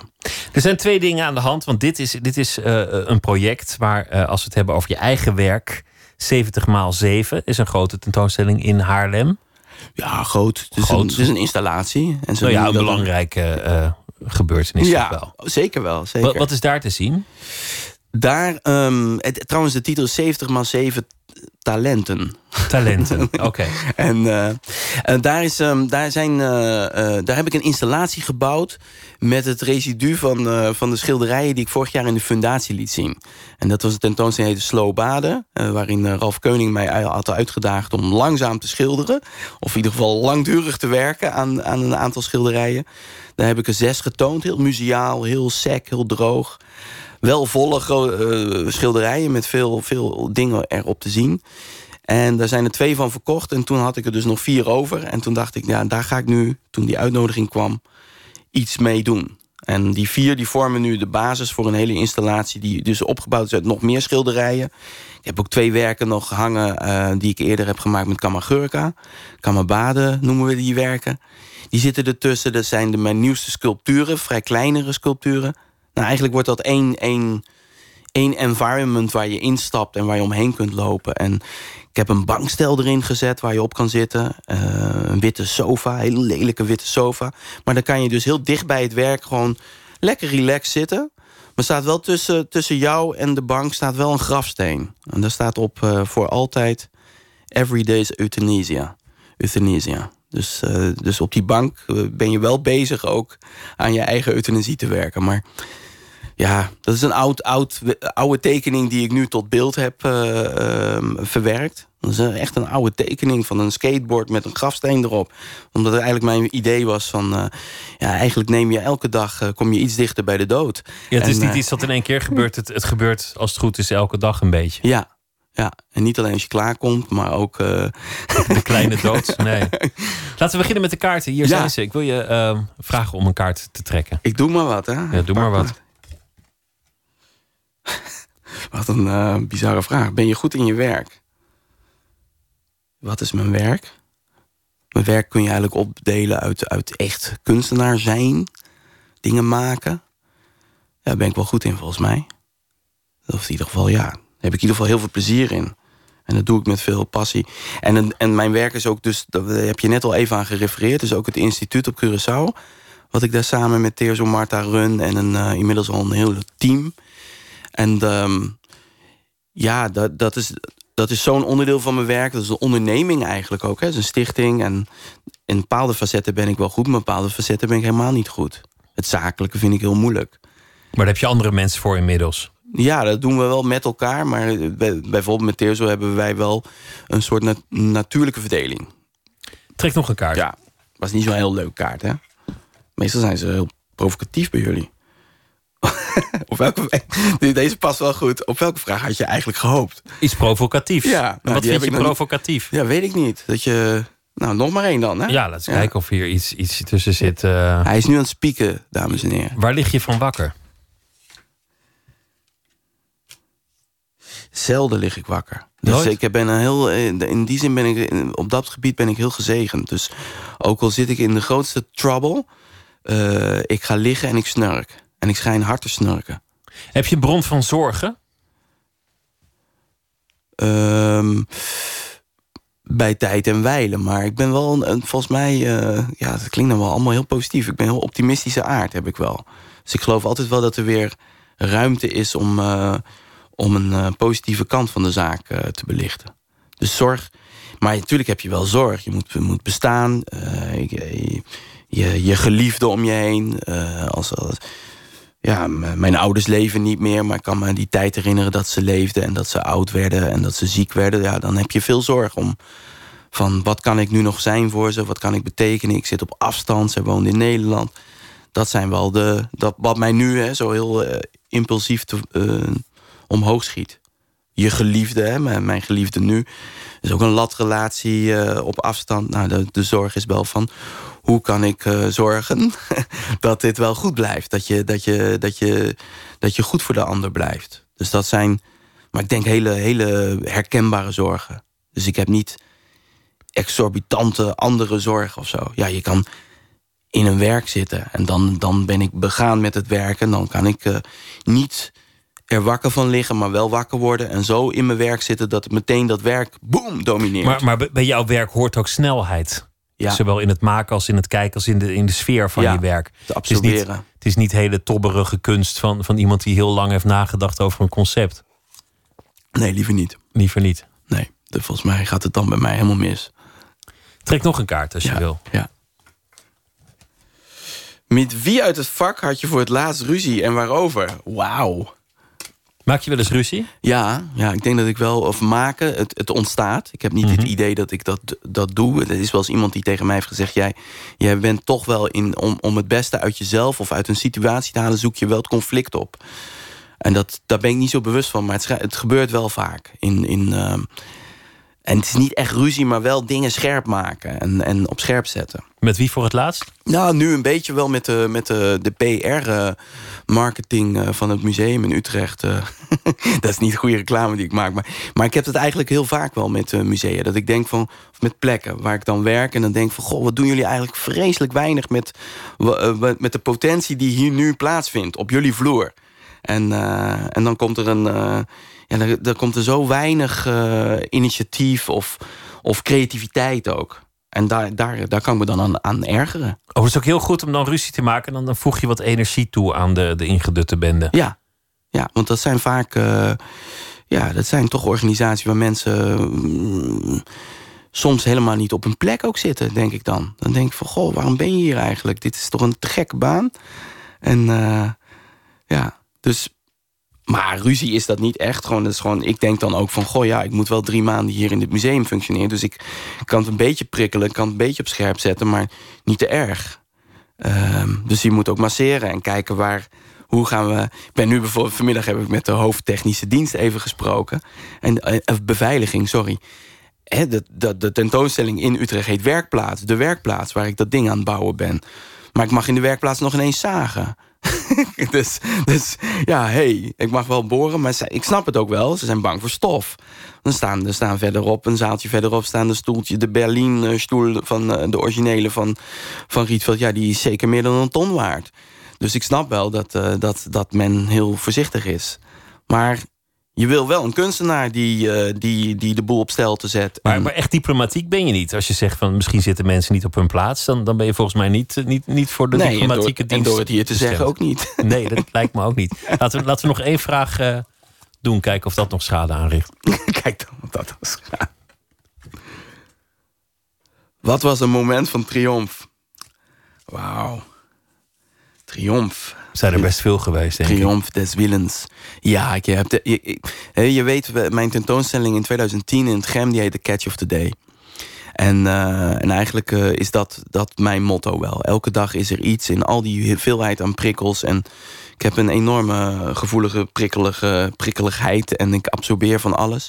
En toch probeer ik elke avond in bed dan even zo'n moment met mezelf te hebben. Of al gedurende de dag van dit was heel belangrijk. En daar, soms doe ik daar, eigenlijk heel vaak doe ik daar ook iets mee in, met mijn werk. Dus de triomfen zijn niet de grote momenten in je loopbaan, maar elke dag aan het eind niet vergeten even om te kijken en zeggen: hé, hey, dit is. Ja, dat is klinkt heel mooi en, eh, en wellicht voor sommigen wat pathetisch.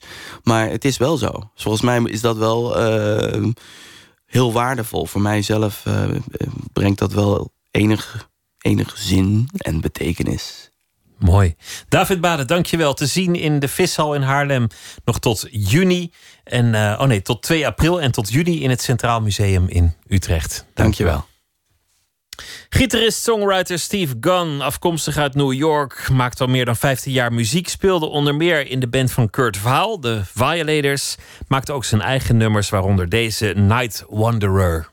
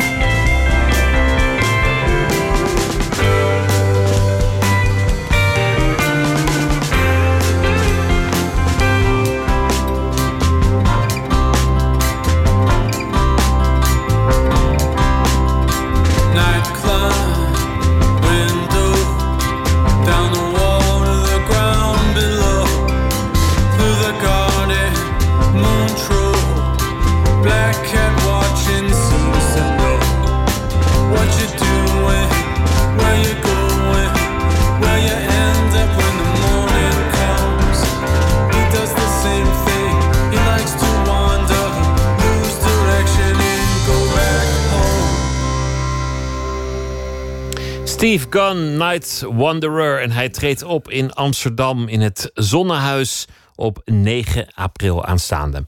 1 minuut een reeks wonderlijke verhalen in 60 seconden. Die van vandaag heet Geachte fietsendief.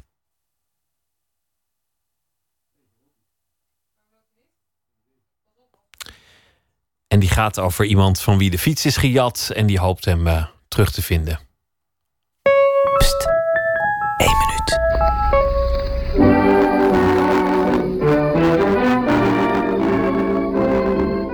Geachte fietsendief.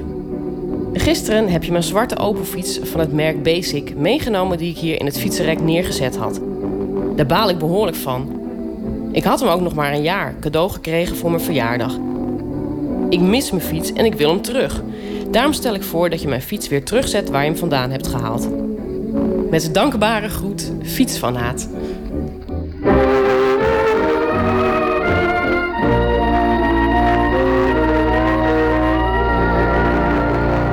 Brief opgehangen naast het fietsenrek. En? Nee, helaas. Tot op heden niks. Maar mocht diegene zich eh, alsnog willen melden... dan eh, mag je een eh, mailtje sturen aan ikmismijnfiets.hotmail.com.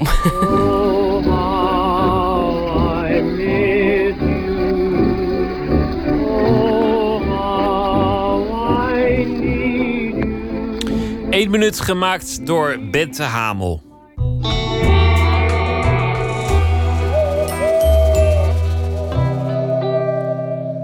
Janna Loontjes is schrijver en filosoof. En deze week zal ze elke nacht een verhaal maken bij de dag die achter ons ligt. En dat voordragen. Ze is geboren in Denemarken, opgegroeid in Zweden en in Nederland. En haar laatste boek is een essaybundel over de jaren 90, Roaring 90s. Janna Loontjes, goeienacht. Hi. Gisteren ging het over eh, een oproep of er nog nazaten van David Bowie denken te zijn. Want Ja, er was een, eh, een erfenis te verdelen. Wat, eh, wat is je vandaag opgevallen? Nou, vandaag heb ik een documentaire van Tegenlicht bekeken. En eh, die gaat over het importeren van beveiligingsstrategieën uit Israël. En het idee is dus dat Israël als ervaringsdeskundige Amerika en Euro- Europa kan adviseren op het gebied van eh, beveiliging tegen terrorisme. Op, Nou, zich, op vind- zich geen malle gedachte, lijkt me. Nee, op zich denk je van niet. Maar eigenlijk is het dus heel erg eng. Want Israëls wijze van beveiligen is echt helemaal gebaseerd op keihard discrimineren en buitensluiten. Maar wat me eigenlijk vooral in die documentaire opviel... was dat die beveiligers zo helemaal in een verhaal opgingen. Waardoor ze eigenlijk wereldvreemd overkwamen. En ook een beetje verward en dom. en daardoor lijkt mij ook juist heel erg gevaarlijk. Dus, hoe, hoe eh, bedoel je dat? Noem eens een voorbeeld. Nou ja, kijk, ze zijn zo helemaal. Ze, ehm, ze praten over de vijand en het gevaar, maar het blijft allemaal heel erg abstract. En eh, beveiligingskringen. En het wordt een soort, bijna een soort game. Maar het zijn niet meer echt. Ze benoemen helemaal niet over wie ze het hebben. Of, eh, eh, nou ja, het gaat natuurlijk vooral over Palestijnen of waardoor het conflict komt. Hè, dus het, wordt een soort, het wordt een soort abstract gevaar. En ze hebben het vooral de hele tijd over ja, dat het heel erg gevaarlijk is. Maar goed, ik vond in elk geval, ehm, eh, ja, het is een soort beveiligen op basis van paranoia. Nou, dat vond ik heel eng. Dus ik dacht, ik ga, hem, ik ga in de hoofd van zo'n beveiliger kruipen. Ik ben benieuwd. Ga je gang. Ja, ik wel gewaarschuwd, want er is dus een enorme engert die nu aan het woord komt. Oké. Oké. Kijk, stel, hier. We zitten hier in mijn keuken. Stel dat dit een land is en deze tomaten hier zijn de bewoners. De echte bewoners. Deze peren zijn de vijanden. Als peren de vijanden zijn, zijn alle peren vijanden. Zo eenvoudig is het. Maar je kunt niet zomaar alle peren elimineren. Was het maar zo gemakkelijk. Dat mag nou eenmaal niet van het internationaal recht. Alle peren zijn fout. Geloof dat nou maar. Maar toch moet je de allerergste eruit zien te halen. Hoe doe je dat? Kijk, deze twee peren lijken precies op elkaar. Ze zijn goudgelig, glad, peervormig. Hoe weet je nu wie de bad guy van deze twee is? Dat kun je eenvoudig niet weten. Je moet ze beide wantrouwen. Ja, jij vraagt, creëert wantrouwen niet juist onveiligheid? Natuurlijk creëert wantrouwen onveiligheid. Wie wantrouwt ziet overal potentiële vijanden. overal potentiële bad guys. Die overal potentiële rotte peren ziet, ook overal slechte peren ruiken. Ook als dat niet nodig is, zeg jij. Maar dat is juist goed.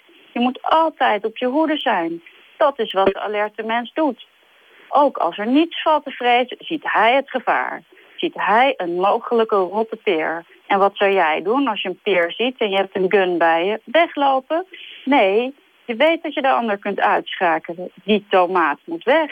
Of eh, ik bedoel die peer. Zo eenvoudig is het. Als het toevallig een toffe peer was, jammer dan. Kijk, beter een dode peer dan eh, helemaal geen dode tomaat. Ja, toch? Eh, kijk, daar gaat het om. Over de kunst van het slecht beveiligen en hoe paranoia alleen maar meer gevaar zal creëren. Het is, het is nog niet eenvoudig, niet in Israël, maar inmiddels ook niet meer in Europa, hoe je dat nou precies aanpakt. Hoe je Nee, veiligheid nou precies. garandeert. Maar ik denk dat het heel eng is dat ze daarvoor naar Israël kijken. Was mijn conclusie na die documentaire. Ja, ik zou niet weten naar welk land je wel zou moeten kijken. Is er, is er een land dat het heel goed doet? Nee, dat weet ik eigenlijk ook niet. Maar ik denk eigenlijk dat, dat, het, dat, het, ehm, ja, dat je het per situatie moet bekijken. En ik denk sowieso, wat ik hier ook een beetje in duidelijk maak... eh, dat, het, dat wantrouwen, hoe wantrouwiger je bent... dat het ook onveilige situaties creëert. En het risico van een al te rigide beveiligingsbeleid is dat je mensen die nog helemaal niet zo radicaal waren, een hoek indrukt waar, waarvan allerlei enge dingen kunnen ontstaan. Ja, precies. Precies. En daardoor maak je het juist gevaarlijker. En je maakt ook, en ook als iedereen heel erg wantrouwig is, en dat zie je dus ook in Israël, waar dus heel veel mensen ook eh, wapens bij zich mogen dragen, ontstaan ook veel vaker gevaarlijke situaties. Dankjewel en eh, graag weer tot morgen, Janna Loontjes. Oké, tot morgen. We eindigen met eh, poëzie van Ingmar Heitse. Hij eh, zal deze week elke nacht een gedicht eh, voordragen en toelichten. De titel van het gedicht van deze nacht is Ertensoep.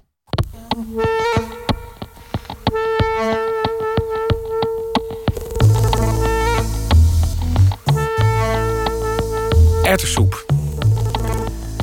Mijn moeder, die er verder met geen stok het ijs op kreeg, kookte in het schaatsseizoen enorme pannen erwtensoep. En deelde deze uit vanaf de steiger voor ons zomerhuisje. De soep genoot een faam tot ver achter de dijken. Men reed er graag een plas voorom of klunde zich te bramen. Een enkeling trotseerde een nat pak onder de brug. Slechts eenmaal is hij ingegaan op een verzoek om het recept. Een vage kennis wou sturen naar een zuster in Amerika. In de lente kregen we een kaart. We really enjoy your erwtensoep. We nemen elke dag een stukje bij de koffie. Soms vragen mensen wel eens eh, wat er waar is van een gedicht, of het autobiografisch is. En als dichter hoor je daar je neus voor op te halen en te zeggen dat dat natuurlijk niet zo werkt. En dat het allemaal geabstraheerde weergave van de werkelijkheid is, et cetera, et cetera. En dat de ik in het gedicht niet de dichter zelf is of niet hoeft te zijn. Maar in dit geval is het meeste wel waar. Mijn, mijn ouders hadden, dat hebben ze nog steeds, eh, een huisje in een van de polders rondom Utrecht. En eh, als het schaatsseizoen werd, lag het daar nogal snel dicht. Dat betekende dat we er toch heen gingen. Dan dacht mijn moeder, ja, als ik er toch ben, dan, kan, kan ik ook wel gewoon erwtensoep gaan eh, koken. En dat, ze verkocht het niet, ze deelde het gewoon uit voor wie er zin had. Dus, dus die hele polder vol schaters werd een soort extended family van mensen die een bak erwtensoep kwamen, kwamen halen. Ja, het is waar dat er echt mensen speciaal voor omschaatsen om dat te pakken te krijgen. En het einde van het gedicht is eigenlijk ontleend aan een eh, grap die, die mijn zus een keer vertelde. Dus dat is niet echt gebeurd, maar dat is gewoon een grap die ze ook maar ergens, eh, ergens gehoord had. Ik lees het gedicht nog een keer. Erwtensoep. Mijn moeder, die er verder met geen stok het ijs op kreeg, kookte in het schaatsseizoen enorme pannen erwtensoep. En deelde deze uit vanaf de steiger voor ons zomerhuisje. De soep genoot een faam tot ver achter de dijken. Men reed er graag een plas voorom of klunde zich te bramen. Een enkeling trotseerde een nat pak onder de brug. Slechts eenmaal is hij ingegaan op een verzoek om het recept. Een vage kennis wou het sturen naar een zuster in Amerika. In de lente kregen we een kaart. We really enjoy your erwtensoep. We nemen elke dag een stukje bij de koffie. Het gedicht Erwtensoep van Ingmar Heitse was dat. Morgen weer een gedicht van hem. En dan komt ook kunstenaar Marieke Wessels op bezoek. Zij maakt foto's en daar maakt ze verhalen van. Soms nieuwe verhalen die helemaal niet bedoeld waren met de oorspronkelijke foto's. Een tentoonstelling in het Fotomuseum in Den Haag is momenteel te zien van haar. Met daarin ook een eh, korte film, Elisabeth, die ze speciaal voor deze gelegenheid heeft gemaakt. Dat allemaal morgen. Voor nu een hele goede nacht en graag weer tot morgen.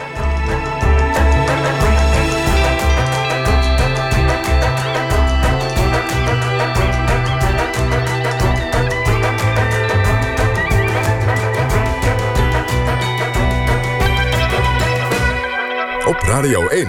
Het nieuws van alle kanten.